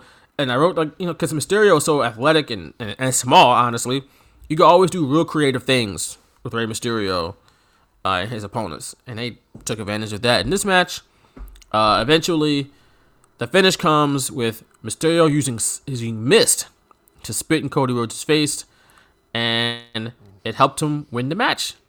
And it was like out of nowhere. The mist was like, what? Where the hell did the mist come from? Like, Rey Mysterio using Great Muta's mist, but he did, and he won. So that's what I got from this match. It always makes me laugh, like uh, false count anywhere matches that wound wind up back inside the ring. It's just like Always. oh. So fight somewhere But hey, else. you had to do that six one nine. Where are you going to do the six one nine in the concourse? You can't. So you got to get back to the ring. You might. You probably could have did it next to the pretzels or something. I don't know. Uh, So that was that match. I thought like, again, Cody Rhodes, dashing Cody Rhodes. I thought was was was pretty good. yep. Big fan of that character. Yeah. Now we go backstage, where all the women that are on the WWE roster pretty much are all in this one room because they only use two of them on the actual show, but we gotta get the rest of them on the show somehow. Put them in a backstage segment where they're all standing very strangely. In a, in a way that they can face the camera. No one uh, who's like in a group of people talks like that. They don't stand like that. It gets even- worse later on. They don't even do that for like TikToks. No, this is terrible. And then Layla walked in and apologized to them. You know, I've been mean to you guys, but I'm sorry. You know, I just want to say this could be my last match because this she's about to have a loser leaves WWE match against Michelle McCool. She's like, if you know, I'm sorry, guys. And I looked at the, women that were there. I was like, damn, only Tamina and Natalya are still in the main roster. Yeah, so I noted that too. Beth Phoenix was there, but she's not in the main roster. was. She's in the WWE Hall of Fame, now announced on NXT, but Tamina and Natalya are still there. It's just I just look at that and it's like, man, WWE's women's division has come such a long way. Where they were just just ladies hanging out. Then now they're like badasses and they have different personalities. They mm-hmm. all in, t- in this segment they all look virtually the same. There's like I understand they're wearing like street clothes, but they all look like just like normal people. Like now they have distinct personalities. They have few. It's just like they're not just all Yeah, grouped together as they're one unit. They're given the time, you know, Right. to, to have that character development. Not only that, but given the time in the ring, uh, main eventing regularly. And Um, and they're treated as individuals. yeah. they're not treated as like oh the divas just hanging out again. right, Like, right, exactly. That's not what happens. Yep. You know, they have their own distinct personalities and stuff like that. So we've come a long way And uh in WWE with the women's division. Um, Michael Cole rejoins the booth, enters his little glass case that he great. called the coal mine. It's so great. like, come on, give me a the break. coal mine. Get it? Because his name's Cole, and That's such uh, trash. a coal mine's a thing, like a cave or something, right? Or something like that.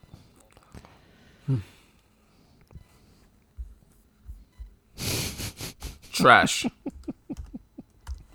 Did, I thought he had a bodyguard. Did he have a bodyguard at this point? Was it Swagger that would like stand outside of his thing or no? I don't I remember. I, was thought he Swagger, had bro. somebody. That's all I got. Maybe I'm thinking of that's all Doctor Death and Jim Ross when Jim Ross had his own thing, like years and Yeah, years that was prior to funny. this. When he built the announce table right in front of the other one. that was so stupid. That was funny. That didn't last too long neither. But now we move on to the loser leaves WWE match. Michelle McCool versus Layla El. I wrote down Layla El was an absolute baddie. Man, she was fine. And I'm not saying that Michelle McCool wasn't. I know guys, white guys particularly, love the skinny blonde woman, but don't get me wrong. Especially in WWE, they love the skinny blonde woman. But Layla was the one for me. If you're gonna give me between the two, Hey, listen, saying. listen. I'm with you. I, I ain't got no heat. I ain't got no heat with Taker. No, I ain't got no heat with him neither. but I'm not surprised that the guy who supports the Blue Lives Matter flags and Undertaker got himself a skinny, blonde white Right. woman who was all about religion. You see all the crosses she had the on same, gear. uh, same type of person Sarah was, right? That's you got I don't Sarah know. I tattooed. don't remember what. Sarah looked like. Yeah, I remember the She tattoo. was white. She had white, uh, blonde she was white. right? Yeah.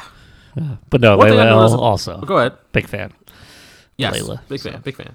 And, uh, They're both talented. I'm not going to take anything away from them. They're both very talented. But one thing I noticed about the announcing of the match was that they only refer to Michelle McCool and Layla as divas. They never refer to them as women or wrestlers, Nope. just divas. And they That- said it like 70 times, Yep, and it that- pissed me off. That big WWE branding. God, I hated They're hated it. divas. They're women too, bro. They're not just mm. divas. So They're and also- here's so Go ten ahead. years ago, I put myself in my mind. Ten years ago, I didn't understand the negative connotation that word had. Obviously, I didn't. I really put two and two together when people will talk about like athletes and pro sports, where they'd be like, "Oh, he's such a diva," knowing like, okay, that doesn't sound like a positive, so it must be negative. Then I kind of like understood what diva exactly diva meant. So in this time frame, it was before I kind of got kn- knowledge of what that term means and you know the world and not in the WWE universe. So I was like, oh, like diva, classy. I, I, they're trying to classy up Which- the women. But like that's that's head. what it could mean. That's what it could Yeah, mean. that's you- probably you what they wanted a diva it. as like a top, like a like a top flight singer, Right. A popular a popular singer, a pop star, something like that. And that could have that term, but it also there is a negative connotation to it at the same Yeah. time. Who's somebody who's self-important or temperamental or something like that, and it's usually reserved for women. Now, people use it like you said in sports in a negative way when it comes to male athletes because essentially they're not just calling him a diva they're calling him a, he's acting like a woman. Like that's what they're saying. Yeah. and that's not right but when you, you instead of saying a woman you say a diva because it's like oh he's just thinking about himself and he's all self-important. Mm-hmm. But it's, it's typically used in a negative connotation specifically for women and and that's not right. Let's just make that clear but WWE just didn't care. They just No. like diva. It's Yeah. like, bro, that's that also has negative connotation. Like, you don't want people on your roster to be known as divas. Nope. And Like- they did it. They kept it so long. like I'm thinking about it, and maybe it. maybe it just felt long, but it was what like five more years of that. time. Five years. Yeah, That's Yeah. a long time. They didn't stop until 2016, 2015 Yeah, 2016 WrestleMania is when they went back. when they got the rid of the Divas the Championship. Yeah. So So when that I whole mean- women's uh, revolution started in 2015, they were they were still like divas. It was still the divas Yeah. title. It was still like that marketing was still there until the WrestleMania. It's crazy. and they they started it in like 2008, 2009 maybe, Yeah. I think. well, so it started about, with like, the Raw Diva search, right? It's kind of like Oh yeah, you're right. So even started, before yeah. that, even before that, you're 100 percent correct. So you're talking about a good decade that they were doing that, and it was like, what the hell? They're women. They are wrestlers. They are superstars. It doesn't even have to be a gender role to it. You call the men superstars, call the women superstars, Mm-hmm. or just call them wrestlers. it- It's funny. My, my, my, I was watching SmackDown, and and this past Friday, they talk about Dominik Mysterio, and he just became a WWE superstar. It's like congratulations. He's like he just got signed. and He's a superstar. I was like, that's what they call every wrestler. It's like uh, that's a little loose. That term is used loosely. I was like, yeah, but WWE wants all their people to be known as superstars. It makes them feel special. It's like, but doesn't it take away the meaning? I was like, yeah, because not everybody in football gets called a superstar. I was like, I know, like that's that's you're 100 percent Right. correct. Yep. You're right. So, but even still, if you're gonna call the men superstars, call the women superstars. Why they gotta be divas? Like, it doesn't. It just. It never made sense. I never liked it, and they said it all the time. Like I said, they never referred to them as women. like they were Yeah, they- they always divas. They still separate that in Impact too. They still call their women knockouts. Uh, they don't say like women's division or anything like that. It's like the that's- knockouts that's division. stupid. So Which the other thing they try to copy from WWE, we got the knockouts, which is. Honestly, I wonder if you know they started that first. I'm not think so. I think- entirely I think WWE started that. I think WWE started with divas. started divas before I knockouts so. and TNA. I'm not sure how but that that might go back. That might go back to the early 2000s yeah, even. Like yeah, it might. it might. Because I, I remember, I think it was Gail Kim when she went to TNA. I think uh, maybe I'm getting my timelines mixed up, but like the first time she went there, I think that was like the knockouts division. So it might have been like around Yeah. the same time. It's just just call them women's wrestlers, bro. That's what they are. like it's simple. fine. really simple. You know. you don't have to brand them like there's some different type of species. Like they're women's wrestlers. It's fine. Women's champion. There That's what is. they are. Like it's it's okay. Like we don't have to separate them. Like they're different. I mean, yeah, they're different. You know, gender wise, but that's it. Like they're wrestlers. And it's like I just I just hate. I, like I said, they said it all the time and this in this match.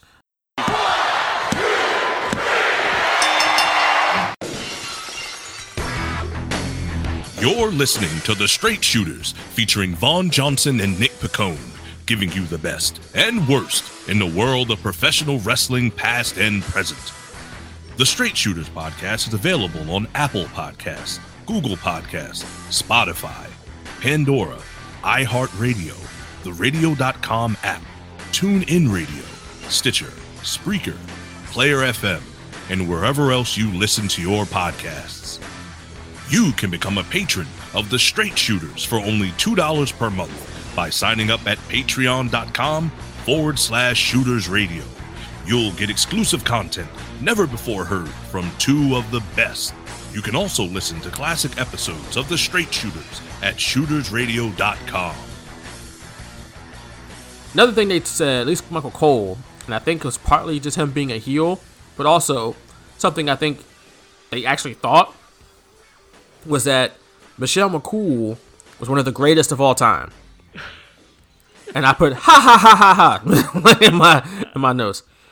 Uh. Here's Michelle McCool was good. I'm not gonna hate on her. She was talented. One of the greatest. Listen, Stop it right listen. now. Michael Cole want no heat with Taker. Fair.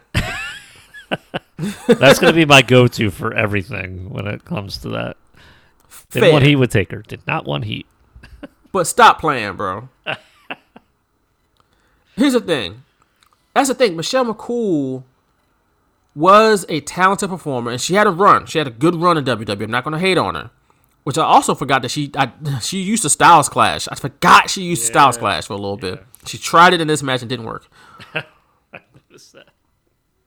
But how many people really, when they look back over the course of wrestling, women's wrestling, at least in the last 10, 15 years, are going to bring up Michelle McCool? Or anyone from this era that was on top? Like, and even Layla. I throw Layla in there too. Like, they're not going to bring up, they're going to bring up like Trish, Lita, maybe Beth, Phoenix. And they're going to skip Right. right up to Sasha Banks, Charlotte, Becky, Asuka. Like, hmm. And that's Yeah, I'm just- they would that's not just be how I list. feel at least. They wouldn't be Like- on the list. Not saying she wasn't talented, just memorable runs. Right. We're talking about blonde white women. Charlotte got that game locked down. Like, like she's way higher on the list than Michelle McCool. and and Charlotte, I think Charlotte's better in the ring. I think she's more better talker, and she's gonna have a better run. She's already like a seven to eight time champion. Like, come on, stop it. She got the ropes. She got the look. Charlotte's dope. She's she is among the greatest. Becky has had one of the best runs a woman's ever had in WWE with that demand, demand gimmick. Sasha's on her way as well. She's already doing Mandalorian. Bayley's dope. Asuka's dope. And they got so many other dope women that they've had over the last couple years, and they're gonna have. They got more in the pipeline, of course. I don't know, man. They bring her back for special occasions. Also, probably because they don't want heat with Taker. But if they had if they had a show and they brought back women and they didn't bring back Michelle McCool, would anyone be like, "Where the hell is Michelle McCool?" Like, no. I probably Like when they did Evolution, when they did the first ever Royal Rumble, the women's Royal Rumble, if Michelle McCool wasn't in that match, would people have lost their minds? uh, probably. We're talking about wrestling marks on the I internet. don't think so, man. She look again. I just have to. Dis- I don't want to disparage. I'm just calling like it is, bro. I'm just calling. I'm just. Keep, I gotta keep it real. Like let's let's be let's be fair. The greatest? I don't know, man. I don't know. Uh, I might edit this out for Taker.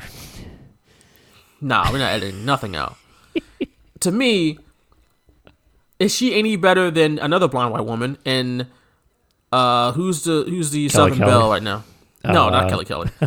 The Southern Belle right Lacey now. I can't remember her. Lacey Lacey Evans. Tell me the difference.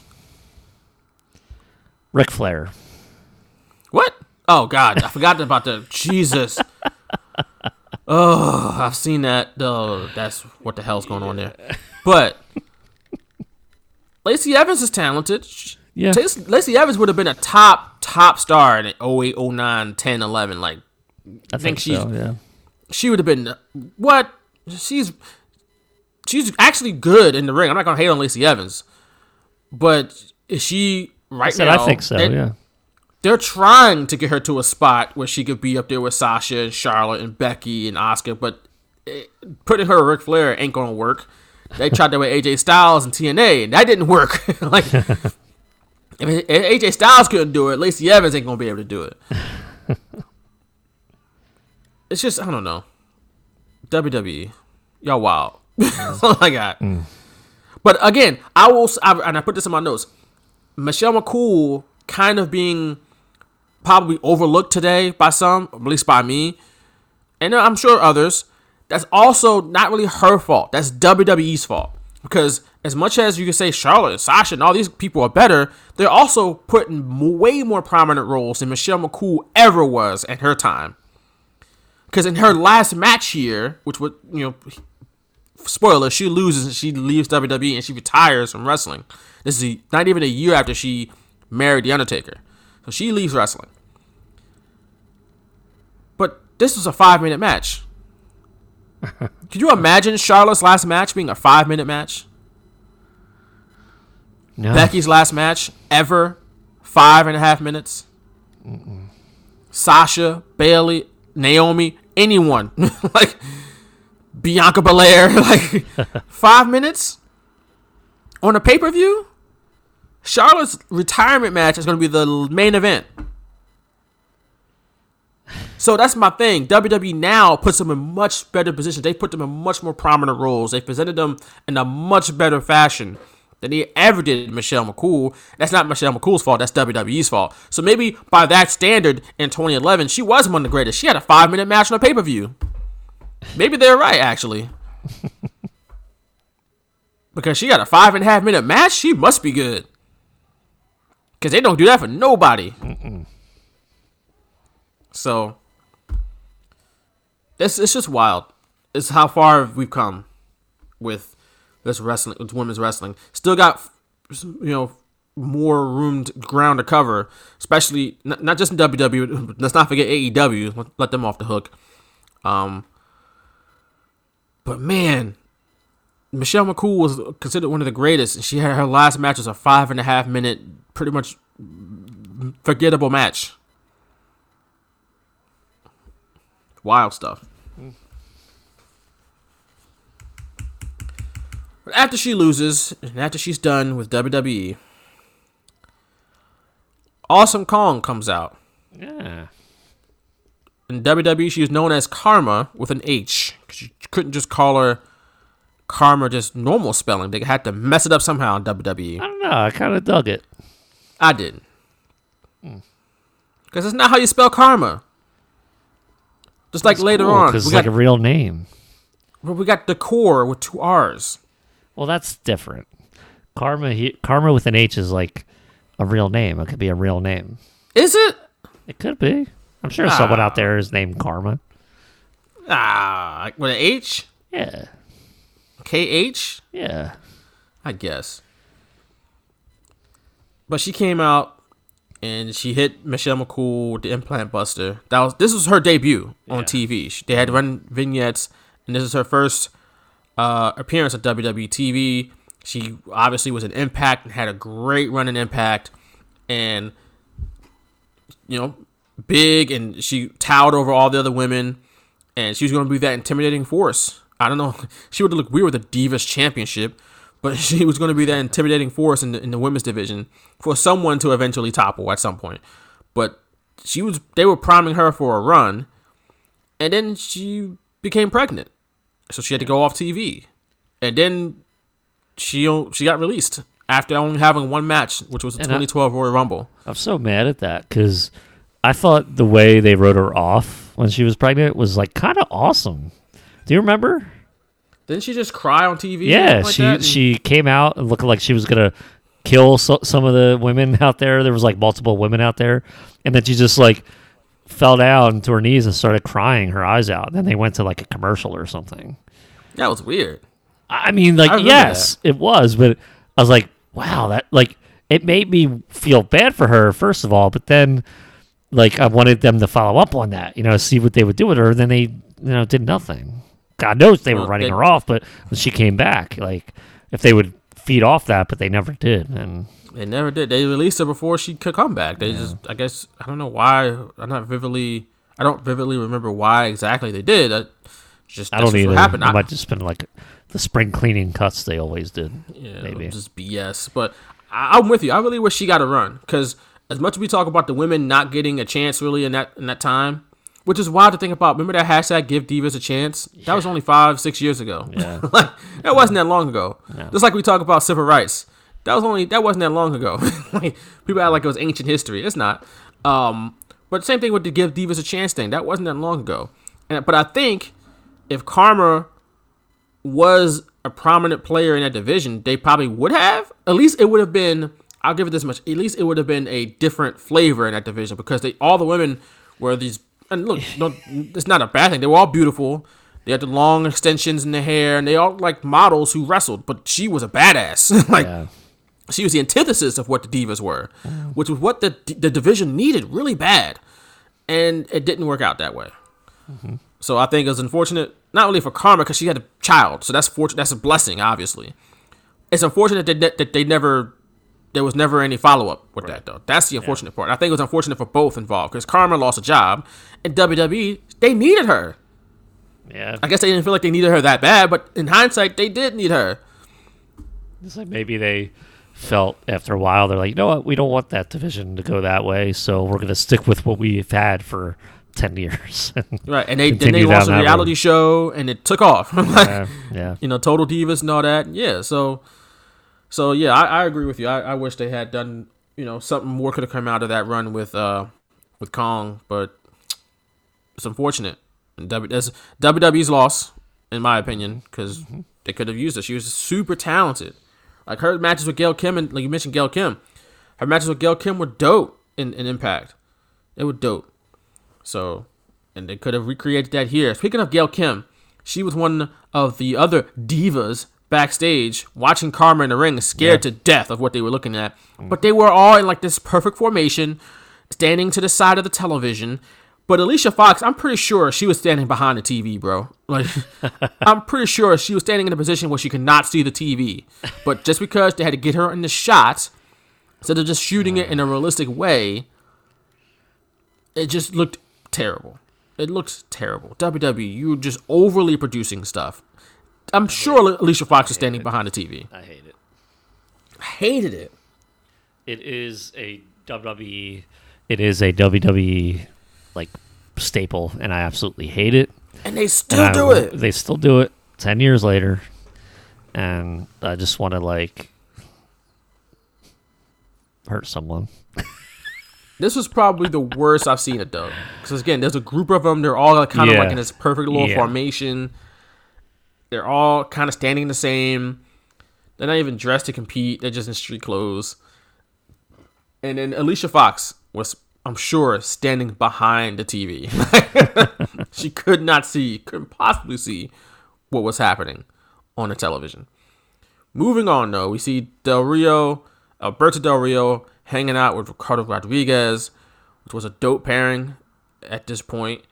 And then we get the match, the ladder match for the World Heavyweight Championship. Alberto Del Rio, the vacant World Heavyweight Championship, I should say. Alberto Del Rio going against Christian. Of course, this match came about because Edge relinquished the title the night after WrestleMania. He was forced to retire because of his neck injury.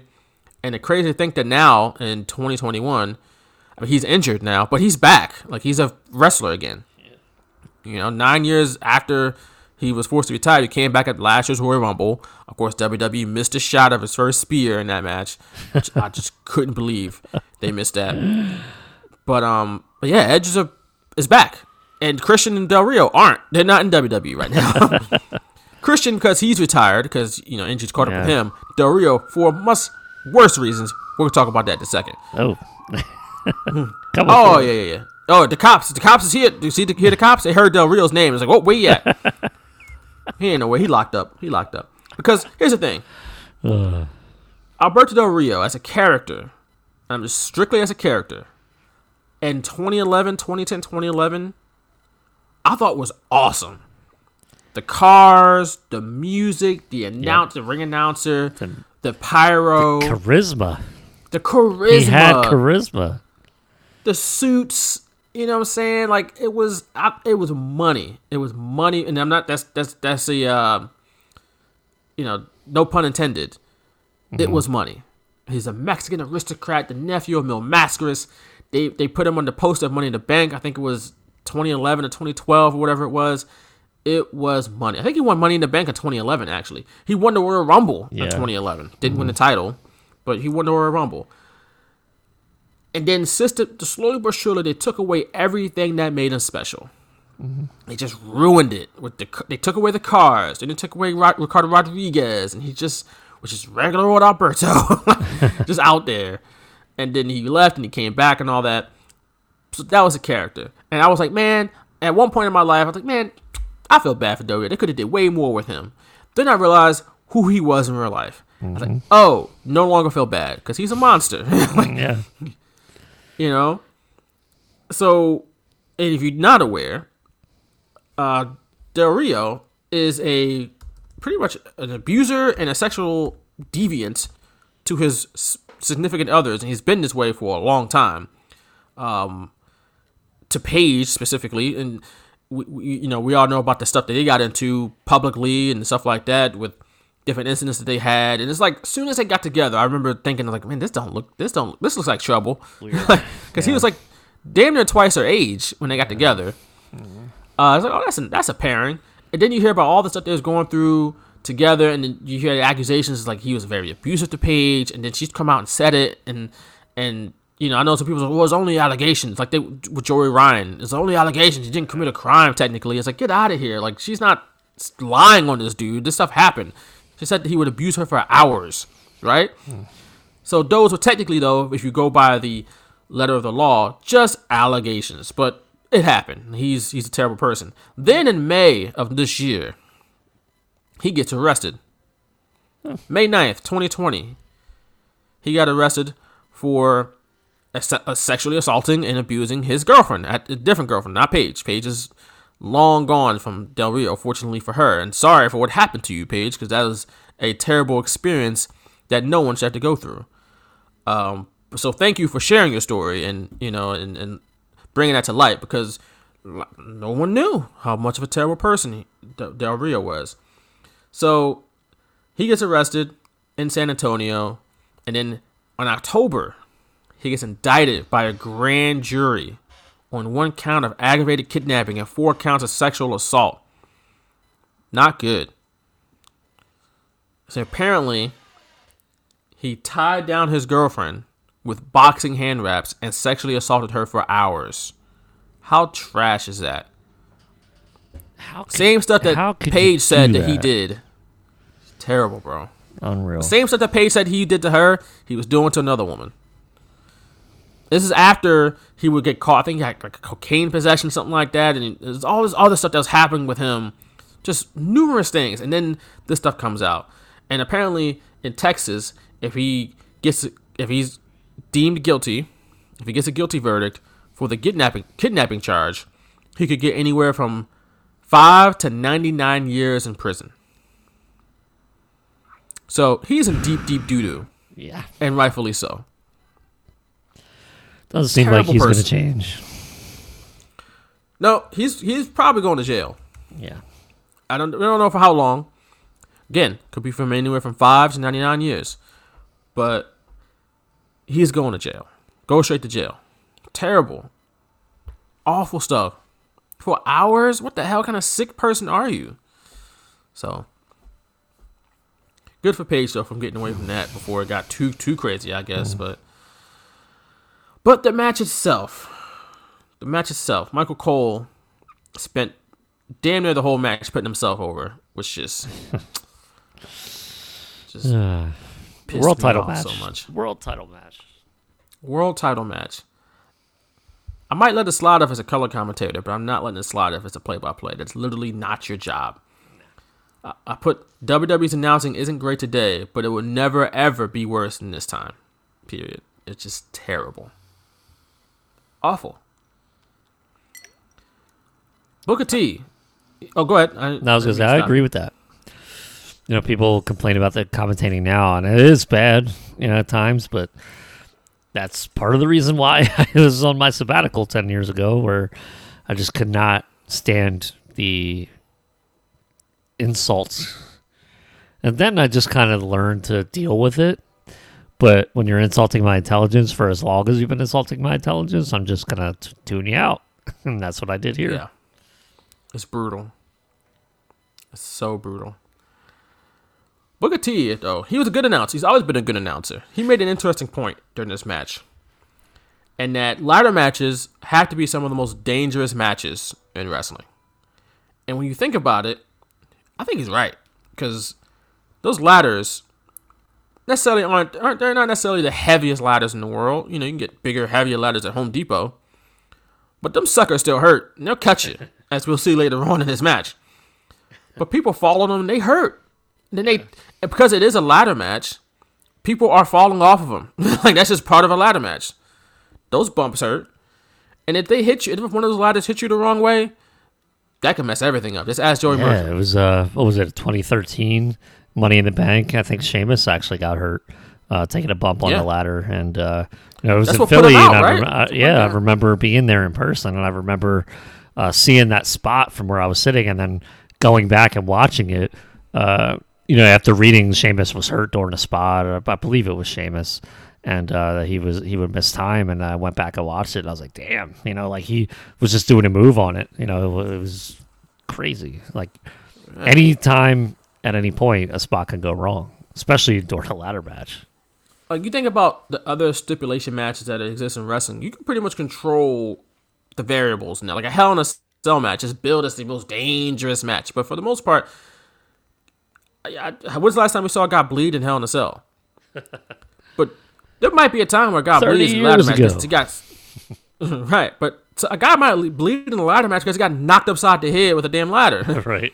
Then you got guys falling off them. They could break something or whatever. Like there's the ladders are, are a variable that you can lose control of at certain points. So and you look at when Del Rio took the bump off the ladder and he hit you know off the turnbuckle I think it was and he hit he landed on top of a ladder. That was a hell of a bump he took there. That looked that looked like it didn't like it felt good. And then Brodus Clay comes out and Christian hit him in the face with a ladder. And then you see later on, at least I spotted it. He's laying outside of the ring. His head is covered in blood, and there is a pool of blood next to him. Yeah. It's like, whoa, that's a lot of blood. Mm. I was like, this wasn't part of the PG plan. Like this, it was he was bleeding profusely out of his head. Like that's that's what I'm talking about. These matches are dangerous. So mm-hmm. Booker T had a point. Like, bro, just was out there for two minutes and was puddle of blood coming out of his head. Fuckosaurus. Funkasaurus. Let's talk about Brodus Clay for a second. Remember Brodus Clay? Unfortunately. Unfortunately, because they who was the big baddie helping Del Rio, and, and he's just a big bad villain guy.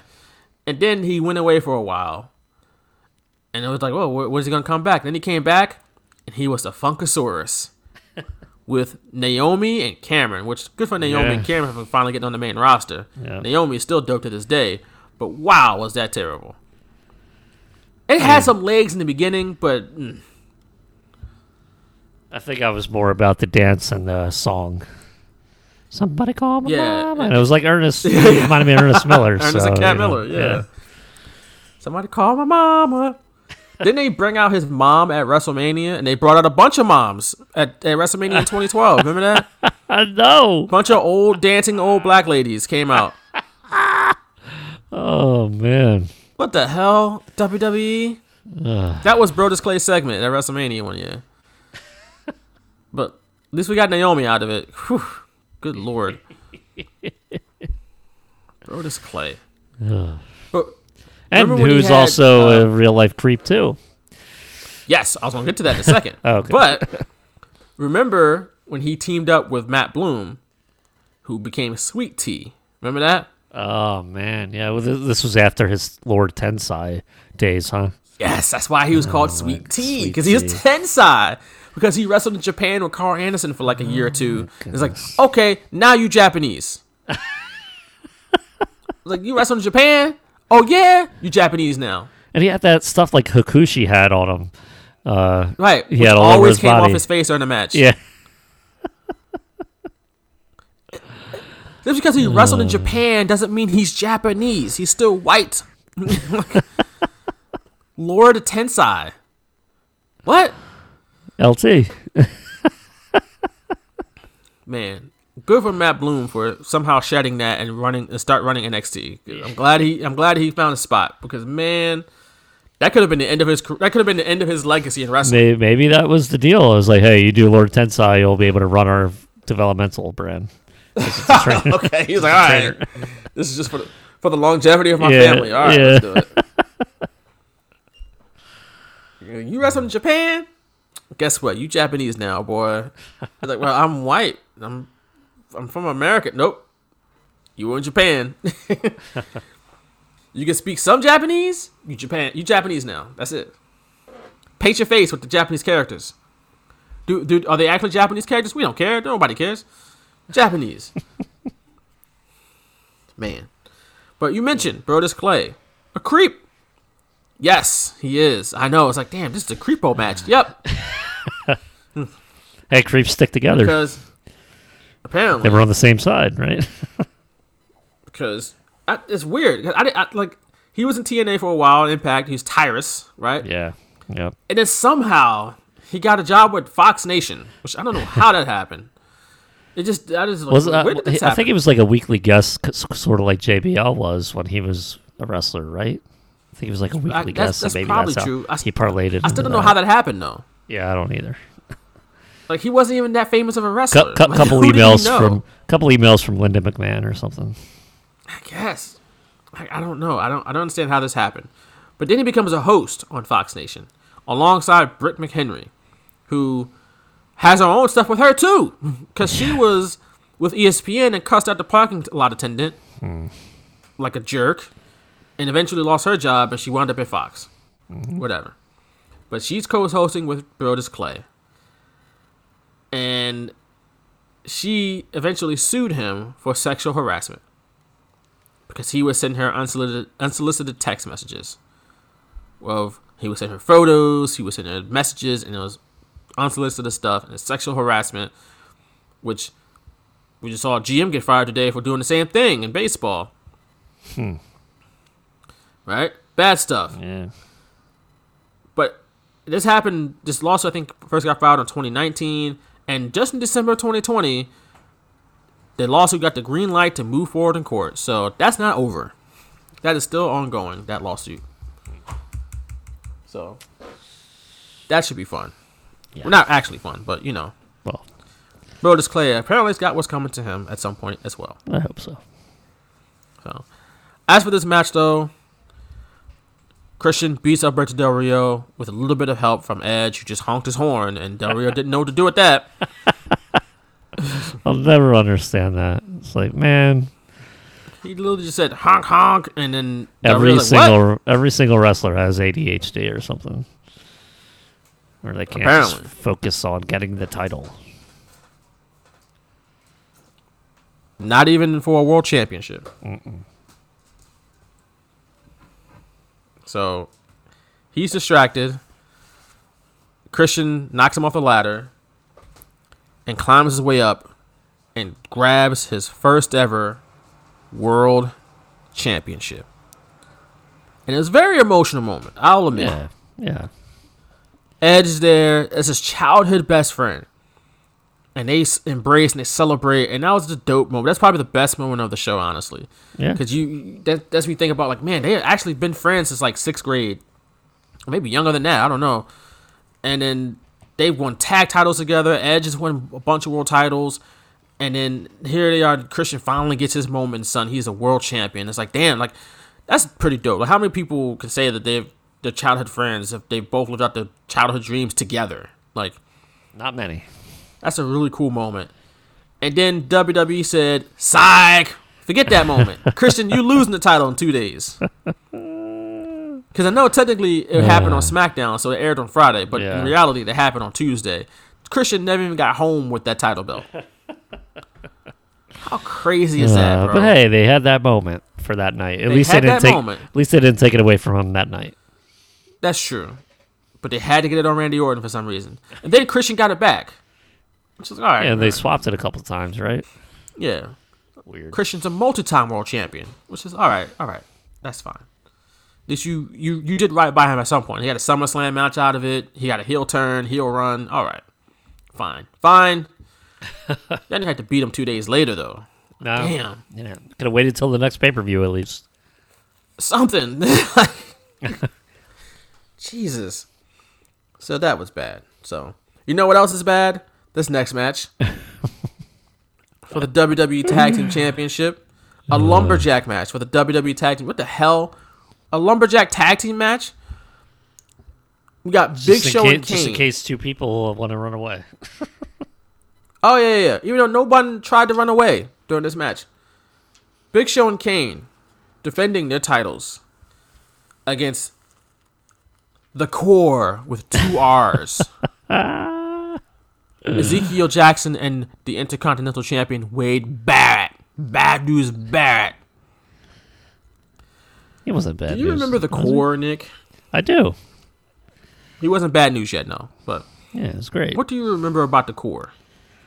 It had two R's, and it was. They had a uh, T-shirt. They did. They did. And it was like Wade Barrett bought and uh, Heath Slater, right? Um, what what Justin was the storyline that they broke off of the Nexus, or were were they drafted Yeah. to SmackDown? Oh, I couldn't don't give me the remember. line. I couldn't remember whether it was like they had a it, like a Nexus issue and the core was the break off, or if they were drafted to SmackDown. But I can tell you what the story was. Trash. You want to know? there you go.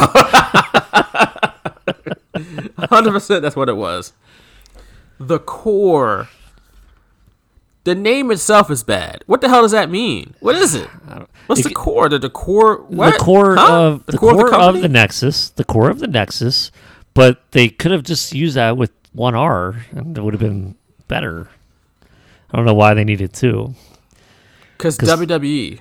Because to me, why. it's like It's Core E. mid- They put an H in Karma.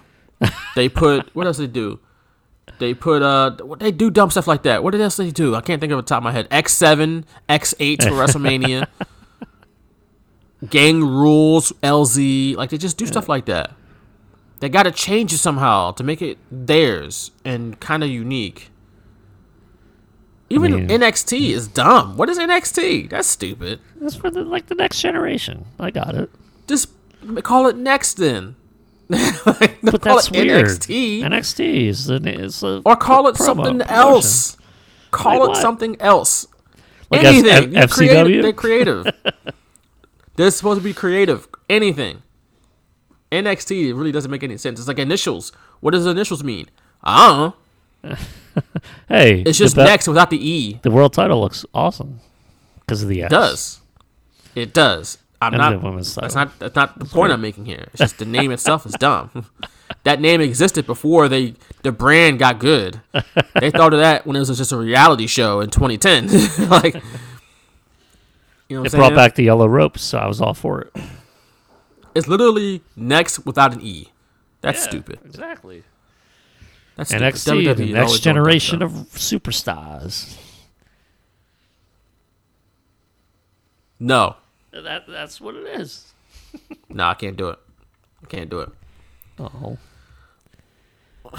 This match, though, I I just looked around the ringside, looked at some of the people at ringside, and I noticed, in pretty much this whole match, outside of Big Show and Kane, who will always be a part of WWE, there are only three guys or, or four guys involved in this match who are on the main, main roster today. We got the Usos, Titus O'Neil, and I guess Wade Barrett because he's calling NXT now. Byron Saxton was there too. Oh, he was. I didn't even notice. I I saw. Um, Who's Titus's partner? I ooh, can't remember Not, his not name. a Byron Saxton fan, huh? I forgot that Byron Saxton was a wrestler. No, not you, your dog. Honestly, no, no, no. My dog. No, my dog is not a fan of anyone.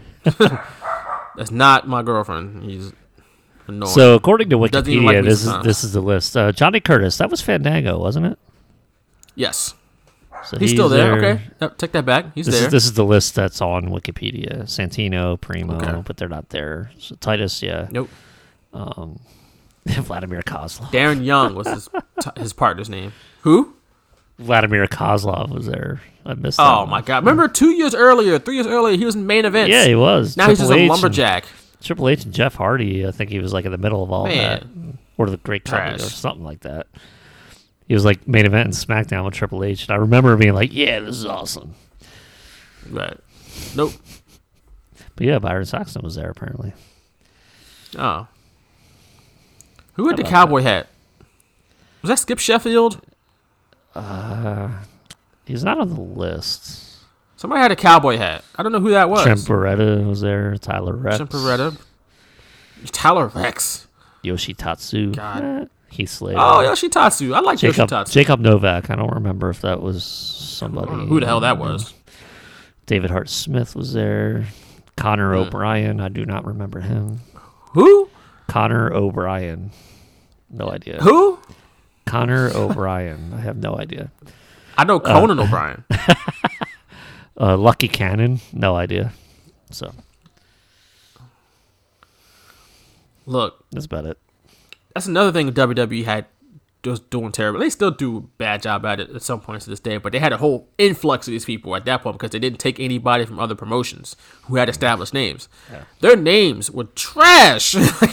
Lucky Cannon, Skip Sheffield, Justin Gabriel. They gave him that name, Justin Gabriel. They gave him Heath Slater. Heath Slater. Evan Bourne. What? Evan Bourne. At least you can go airborne with him. So okay. Byron But- Saxton. Like, You say Connor O'Brien? yep. I don't want to see that guy fight. I guess Kyle O'Reilly is a generic name too, but that's a name that had had cachet behind it. So did Bobby Fish and Adam Cole. These guys had names, cachet behind it. Samoa Joe. Yeah. But when they name a guy, they name him trash. That's they name him. Baron Corbin. That's the name they give him. They're just uh, they're not good at names, bro. Not good at names. Uh, but yeah, you know, Th- one name that I really like, by the way, Finn Balor. I think that's without Finn Balor's a dope. No, It's without the WWE uh, tests. Yeah, yeah. Somehow they got him right. They could have messed it up all bad. I remember when Samoa Joe first signed. It's like, are they gonna call him Joey Samoa? like, like Finn Balor though, that's a dope name. yeah. Finn. So move on from that. Cause oh, Kane and Big Show won, and nobody cared.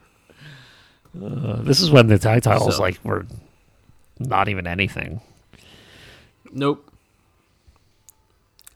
They should think it was unify them one again. though. uh, one set of tag team titles by this point. Yes. Yep. So- Which I am a fan of. I think they should do that Yeah. again. It's just Yeah. also when you do that, make them important. Yeah, it's too hard, man. No, it's not. no, it ain't. Moving on from that, we got a promo for the the real story of WrestleMania documentary, which is not necessarily the real story. It's just WWE story about WrestleMania. Right? Yeah. But the promo for the documentary featured Donald Trump. Huh. Huh. And who will be in a couple hours our former U.S. president. Um, What a shame. I actually saw this documentary though. Oh yeah. Did you? No, I did not. It's I mean it's old now, so I wouldn't go back, go back and watch it if I were you. Nah, I wouldn't. Um, but at the time when I did watch it, which I, I don't know how I watched it at that point, it was pretty good. I mean, it was okay. Like I said, it's a lot of revisionist history from WWE. They make it seem like, you know, just they, you know, you know how they do it. They pump the tires and stuff like that. yep. But it was it was okay. They got some good footage in there. They got some good behind the scenes footage of like WrestleMania nine, you know, and stuff like that. When you know they're backstage and they're showing the rehearsals and stuff like that. I thought that was good footage and stuff like that. Um, so that's really the only thing I really liked. It. It's just seeing some of the footage that you have never really seen before of the setup of the shows and the behind the scenes stuff. The stories they tell, who cares? But I, I remember one thing on that documentary was that I think Triple H said that the, sh- they, they talked about the streak. And I think Triple H was like, yeah, I don't think the streak should ever end. And then it ended a couple years later. Golly, it shouldn't have happened. Uh, So we move on now to the main event of the evening. okay, Michael. Right, I, I, that sounded pretty good there. Triple threat match, triple threat cage match, which sounds sounds very unnecessary. Could have just had a one on one match, but John Morrison got involved somehow. We got John Morrison, The Miz, and John Cena with all the rules in play pin, submission, and escape. And now we've talked about it on the podcast before, but the escape rule is trash. It needs to go. It sucks. Pin or submit, that's it. It's a cage match. Why are people running away from each other? Yeah. Cena running away from somebody just trying to escape. That's lame, man. It's lame. It's super lame. One thing I noticed though, John Cena made his entrance. We didn't hear any John Cena sucks chants. Hmm. And I was just curious, like, when did that start? Was it after The Rock? I guess I don't know. Maybe the CM Punk time. I don't know, but it was. I didn't hear it t- on this night. I'm so used to hearing it. Even like now, they like do it out of like admiration, like Kurt Angle when they say "you suck," and now they do the John Cena sucks thing. It's kind of the same thing. It's kind of like to his theme, so I don't know if yeah, it was Right. uh maybe CM Punk. What, what was it? Uh, maybe it was in Chicago, and Money in the Bank first match with CM Punk, and maybe it was like that crowd that started it. You would think like I that crowd would probably start it, but yeah, off the top of my head, I do not remember. Another thing was that John Cena, we got to hand him his flowers. And he's got enough flowers. Obviously, he's rich beyond his wildest dreams. He's doing movies, but like I think just as a wrestling fans, and I think I said this a couple years ago on the podcast, we're gonna miss John Cena when he's gone because we gotta we gotta put we gotta put him in proper perspective. Like his peak, his time on top started when he won the title in 05, right? Mm-hmm. But they really, really moved him to the forefront when they went to PG. That was when Cena really, really took over as the face of the company. Because he was hurt a little bit in 08 and 07. And when 09 hit, he was back and in full force and he's ready to go. And they ran with him. He was top merch seller. He really was the reason why people, a lot of people were buying tickets because kids were super into him. And that's not an easy, um, you know, cross to bear, like being the top guy. Now the problem was he was the top guy for a long time. that's what the issue that people ran into. Yeah. Because Hogan, he was on top for a while, and even he got a little stale with the fans at the end. Austin, his time on top got taken away from him. The Rock went to Hollywood.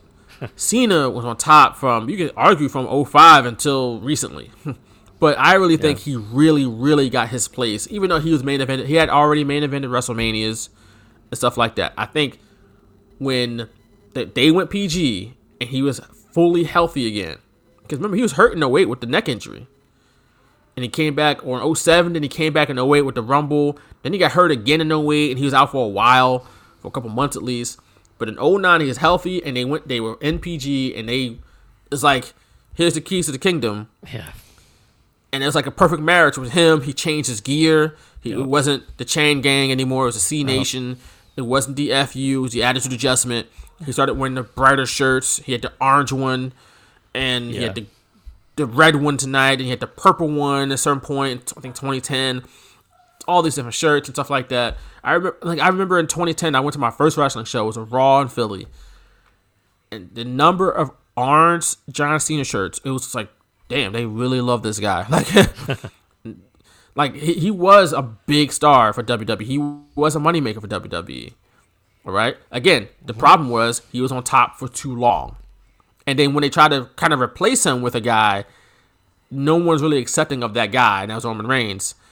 Until honestly, recently. Right? but Cena, yeah, the thing about yeah. Go ahead.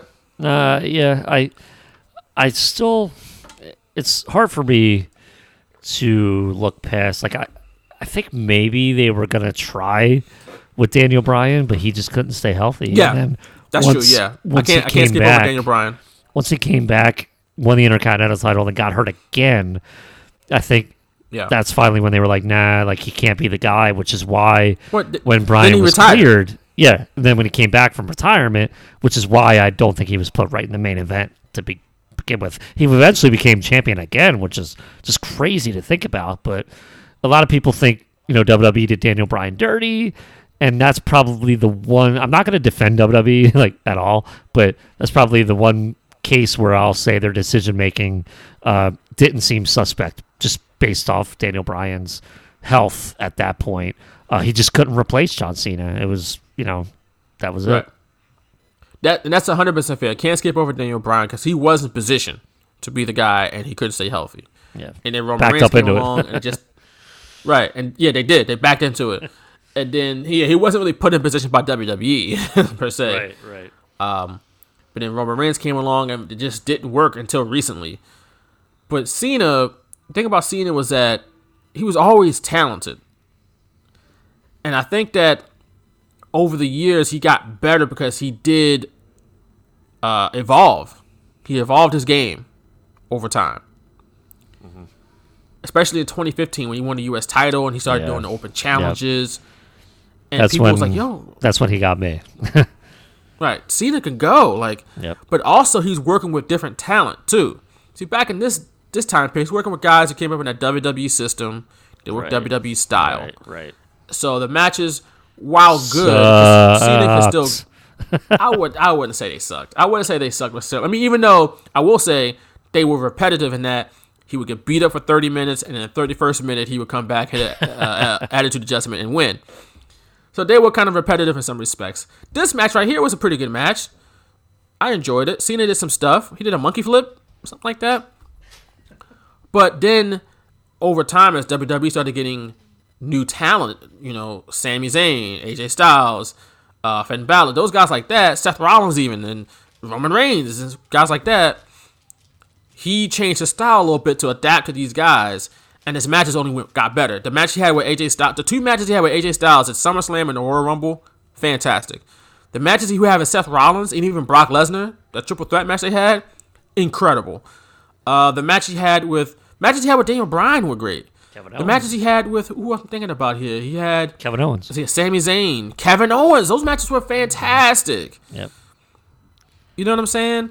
And he's had some other matches recently that you make you go, man, those are those are good, man. Like Nakamura. Nakamura on SmackDown. You remember that? Yeah, Nakamura beat him. Yeah. You Everyone know, was like, "What?" right. I. Everyone is me. What? No, it was everyone. But he adapted the style, he evolved, and kudos to him.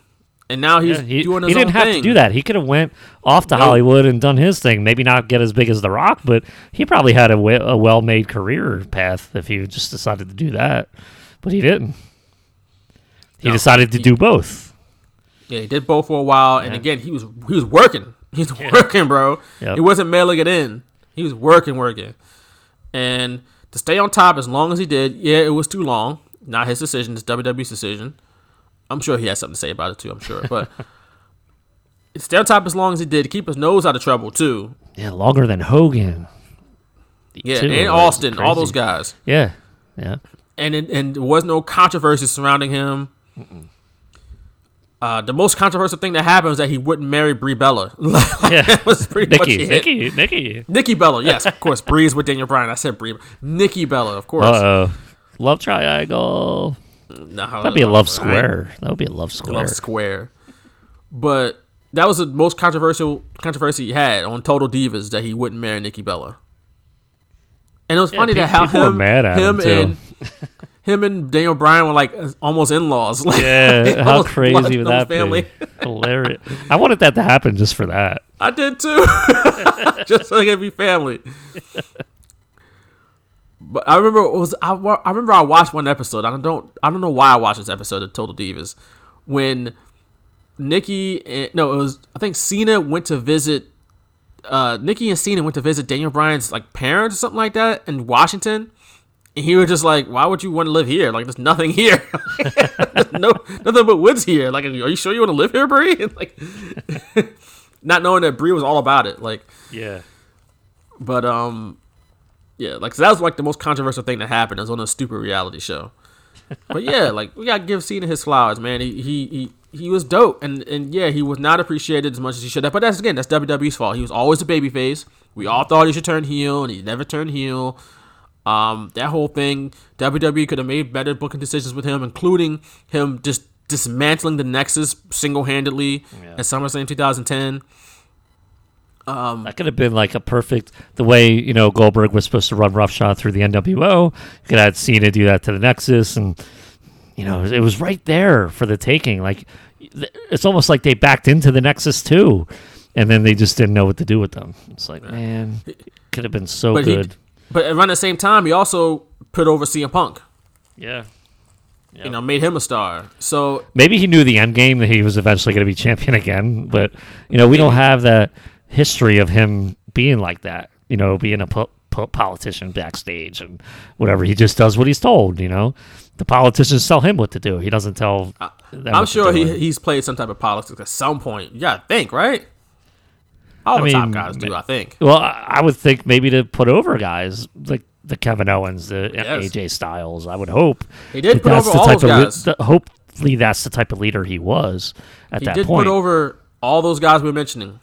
Like he, point. he beat him, but he also in in the same vein. also like they, beat him. They beat him, and that's Right. where you had like that was the difference from 2011, 2012 to Yeah. 2015, 2016, 2017. I think he I think he realized at some point it's like, yo, I gotta start pissing people over. Yeah. Because in 2010, 2011, he was putting nobody over. No, like not at virtually all. nobody. I mean, we talk about Sheamus. He was like one of the few guys that beat him. yeah. Everybody else is losing. Then you had like the I Miz. the Miz is up there. the yeah. Miz didn't really. He, he to me the Miz became better after this. So and then you had like R-Truth in the main event. Like he beat him, and then you didn't hear from R-Truth again in like the Right. main event. Remember he beat Uh, Mark Bobby, Henry. La- Bobby Lashley, I think he faced in the main event at some pay per view, and Bobby Lashley wasn't in the pay- in the main event after that again. It's like he beat Mark Henry in 2013, and I was yeah, like, oh which god, like, God, it was so perfect for Mark Henry just to win, and that was in Philly Right. too. that was in Philly, Money in the Bank. Money in the Bank, man. So yeah, we got to hand John Cena his flowers. Uh, super talented, and was a great top guy for the company. I mean, If you want a top guy, Yep. you probably want to pick Cena as a guy who great with the media, kept his nose out of trouble, didn't have any controversies outside of not wanting to marry his girlfriend, and And not wanting know. a family. not wanting a family. Right, didn't have any kids, nothing like that. How dare he? How dare he? right. So you know, but uh, he did propose to her in the ring, right? At WrestleMania Oh yeah. that one year, which we all saw through, and I was like, "That's fake. That's not real. yeah. Ain't nobody buying that nonsense." um, but yeah. So yeah, I appreciate John Cena, man. He was he was was he your favorite? Probably not, but he he worked his ass off though. I give him credit. He did. I'll give him He credit. did. John Cena's theme was also dope too. I always thought his theme Yeah, I was dope that's live. one of the, one of the themes that uh, I think will always uh, withstand the test of time. yeah. I I could like like, rock song. out to that with my windows down. I could rock out to that. Oh you gym. bu- you could, like oh yeah, bump the bump. Turn the sound. Turn that up. turn that up. Brush your mouth like Colgate. You know what I'm saying? He had some bars back in the day. that's right. But Booker T at one point asked if the Miz's 159 day title reign.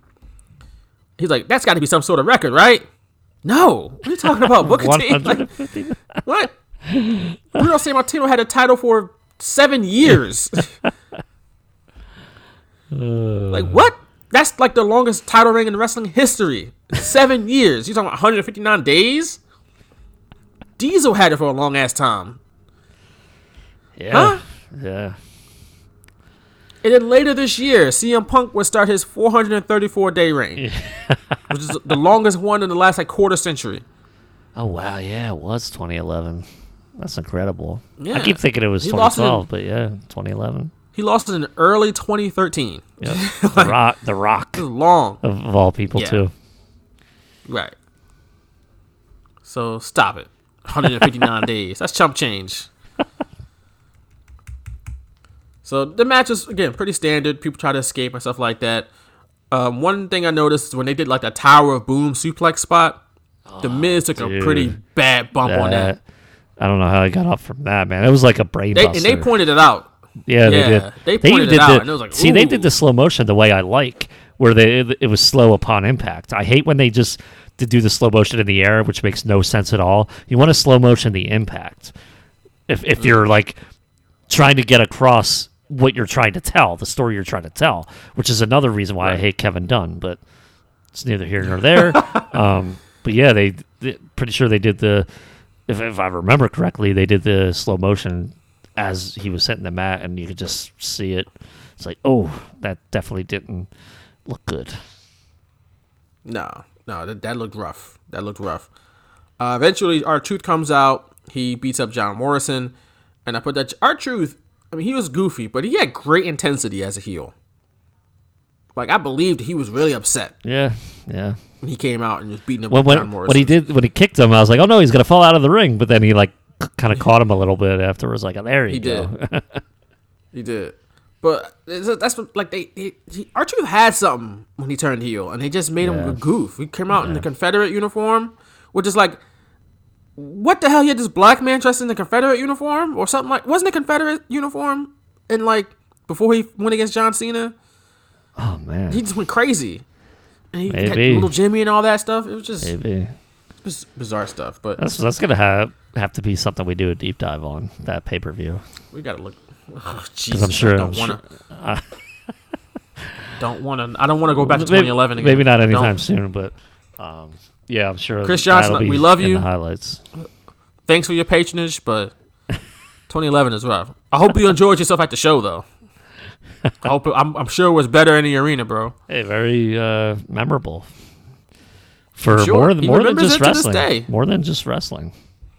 That's true. That's true. Uh, Cena wins the match. he had an attitude adjustment from the top Off rope. the top rope. pin Avalanche attitude adjustment. Oh God. I can't. I can't believe I've never heard of that. I'm pretty sure Mauro, Mauro Ranallo has said that on NXT at some point. Um, but he hit it. He pinned The Miz, and he won his tenth World Championship. Of course, he would go on to win six more.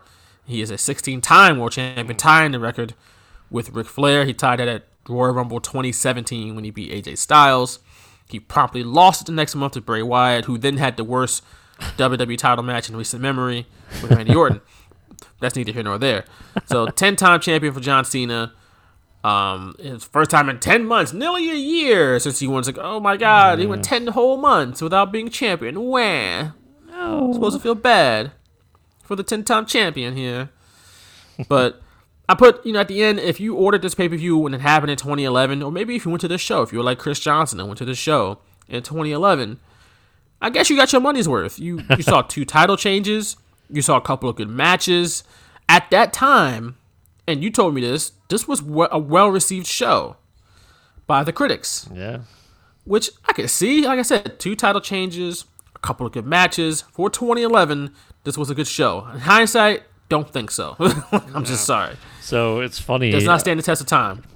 I went to the match list on Wikipedia and then read kind of a summary, and it was up uh, 209,000 buys uh, from last year's event in 2010, which was 182,000. So uh, a lot of uh, interest in this uh, pay per view. And then uh, where did I see that? At? This was so, there was a critic that wrote some crazy thing. Okay, uh, Rob McNichol of The Sun reported that the event was a stunning return to form by WWE. What? Return to form? What form? Hey, not any form that we liked. right? What? Return to form would have been. It would have been dope back in like 2000. Yeah, That's the right? form Yeah, that we right. wanted. Not what? What form? I, uh, I don't know, man. Retur- stunning return to form. People, that's just a critic just writing some nonsense. Rob McNichol getting that paycheck by. WWE. I ain't gonna go that far, but it's it, that's rough. Return to form. Okay, that's that's absurd. what form? What does that mean? That WWE's back, baby. The power is back. Return to form. They had this was a this show is not the norm. This is Extreme Rules. So what form? With zero They're Extreme go- Rules matches. Right, they're gonna do another show next month. That's nothing like this. You're gonna hate that show. At least if you think this is the return to form. Uh, guess what their next pay per view was? Capital punishment, right? O- over the limit. oh, And over then- the limit. And That's then Capital. Punishment was the week after, or the month after. So this Stop was a bad Return to year for pay per view names. Really bad year. It was over the limit. It's not good. Capital punishment. Get out of here. I don't believe in capital. Capital punishment. Punishment, by the way, replaced Fatal Four Way from the year prior. Trash. Trash. That's probably the worst pay per view name of all time. No, It's least or the least creative. no, Over the Limit is absolutely brutal. No, over the limit. I'd much rather this. Fatal.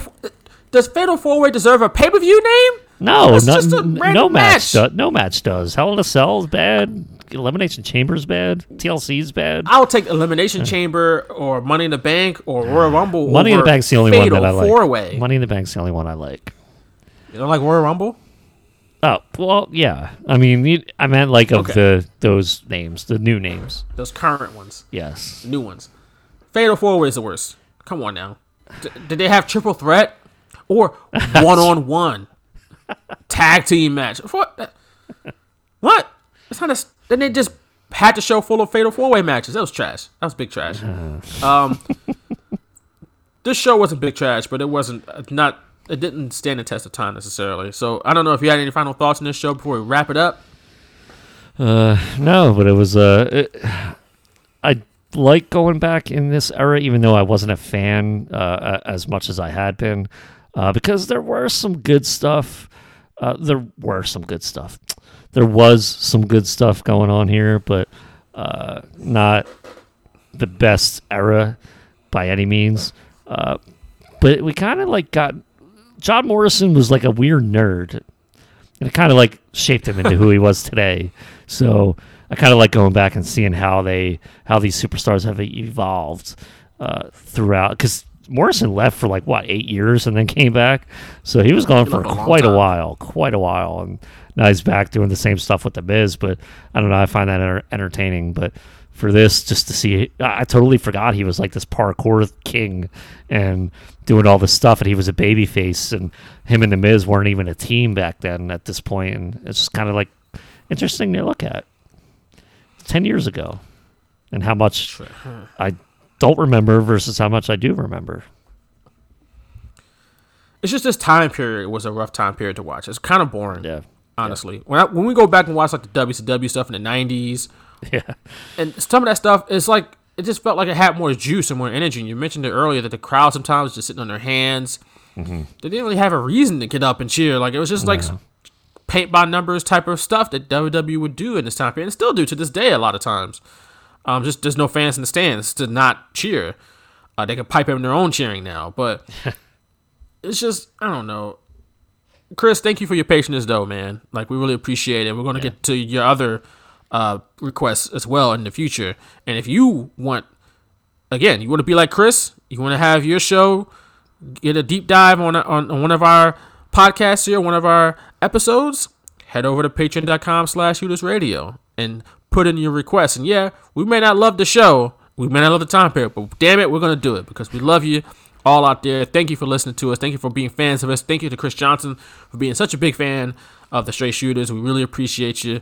And we appreciate all of you guys who listen to the show each and every week. Yes, it's just like what I did Throwback Thursday at Philly.com. It was just like people would send me stuff, and I'm like, damn, do I really want to watch that? Okay, they asked for it, and this is one of them.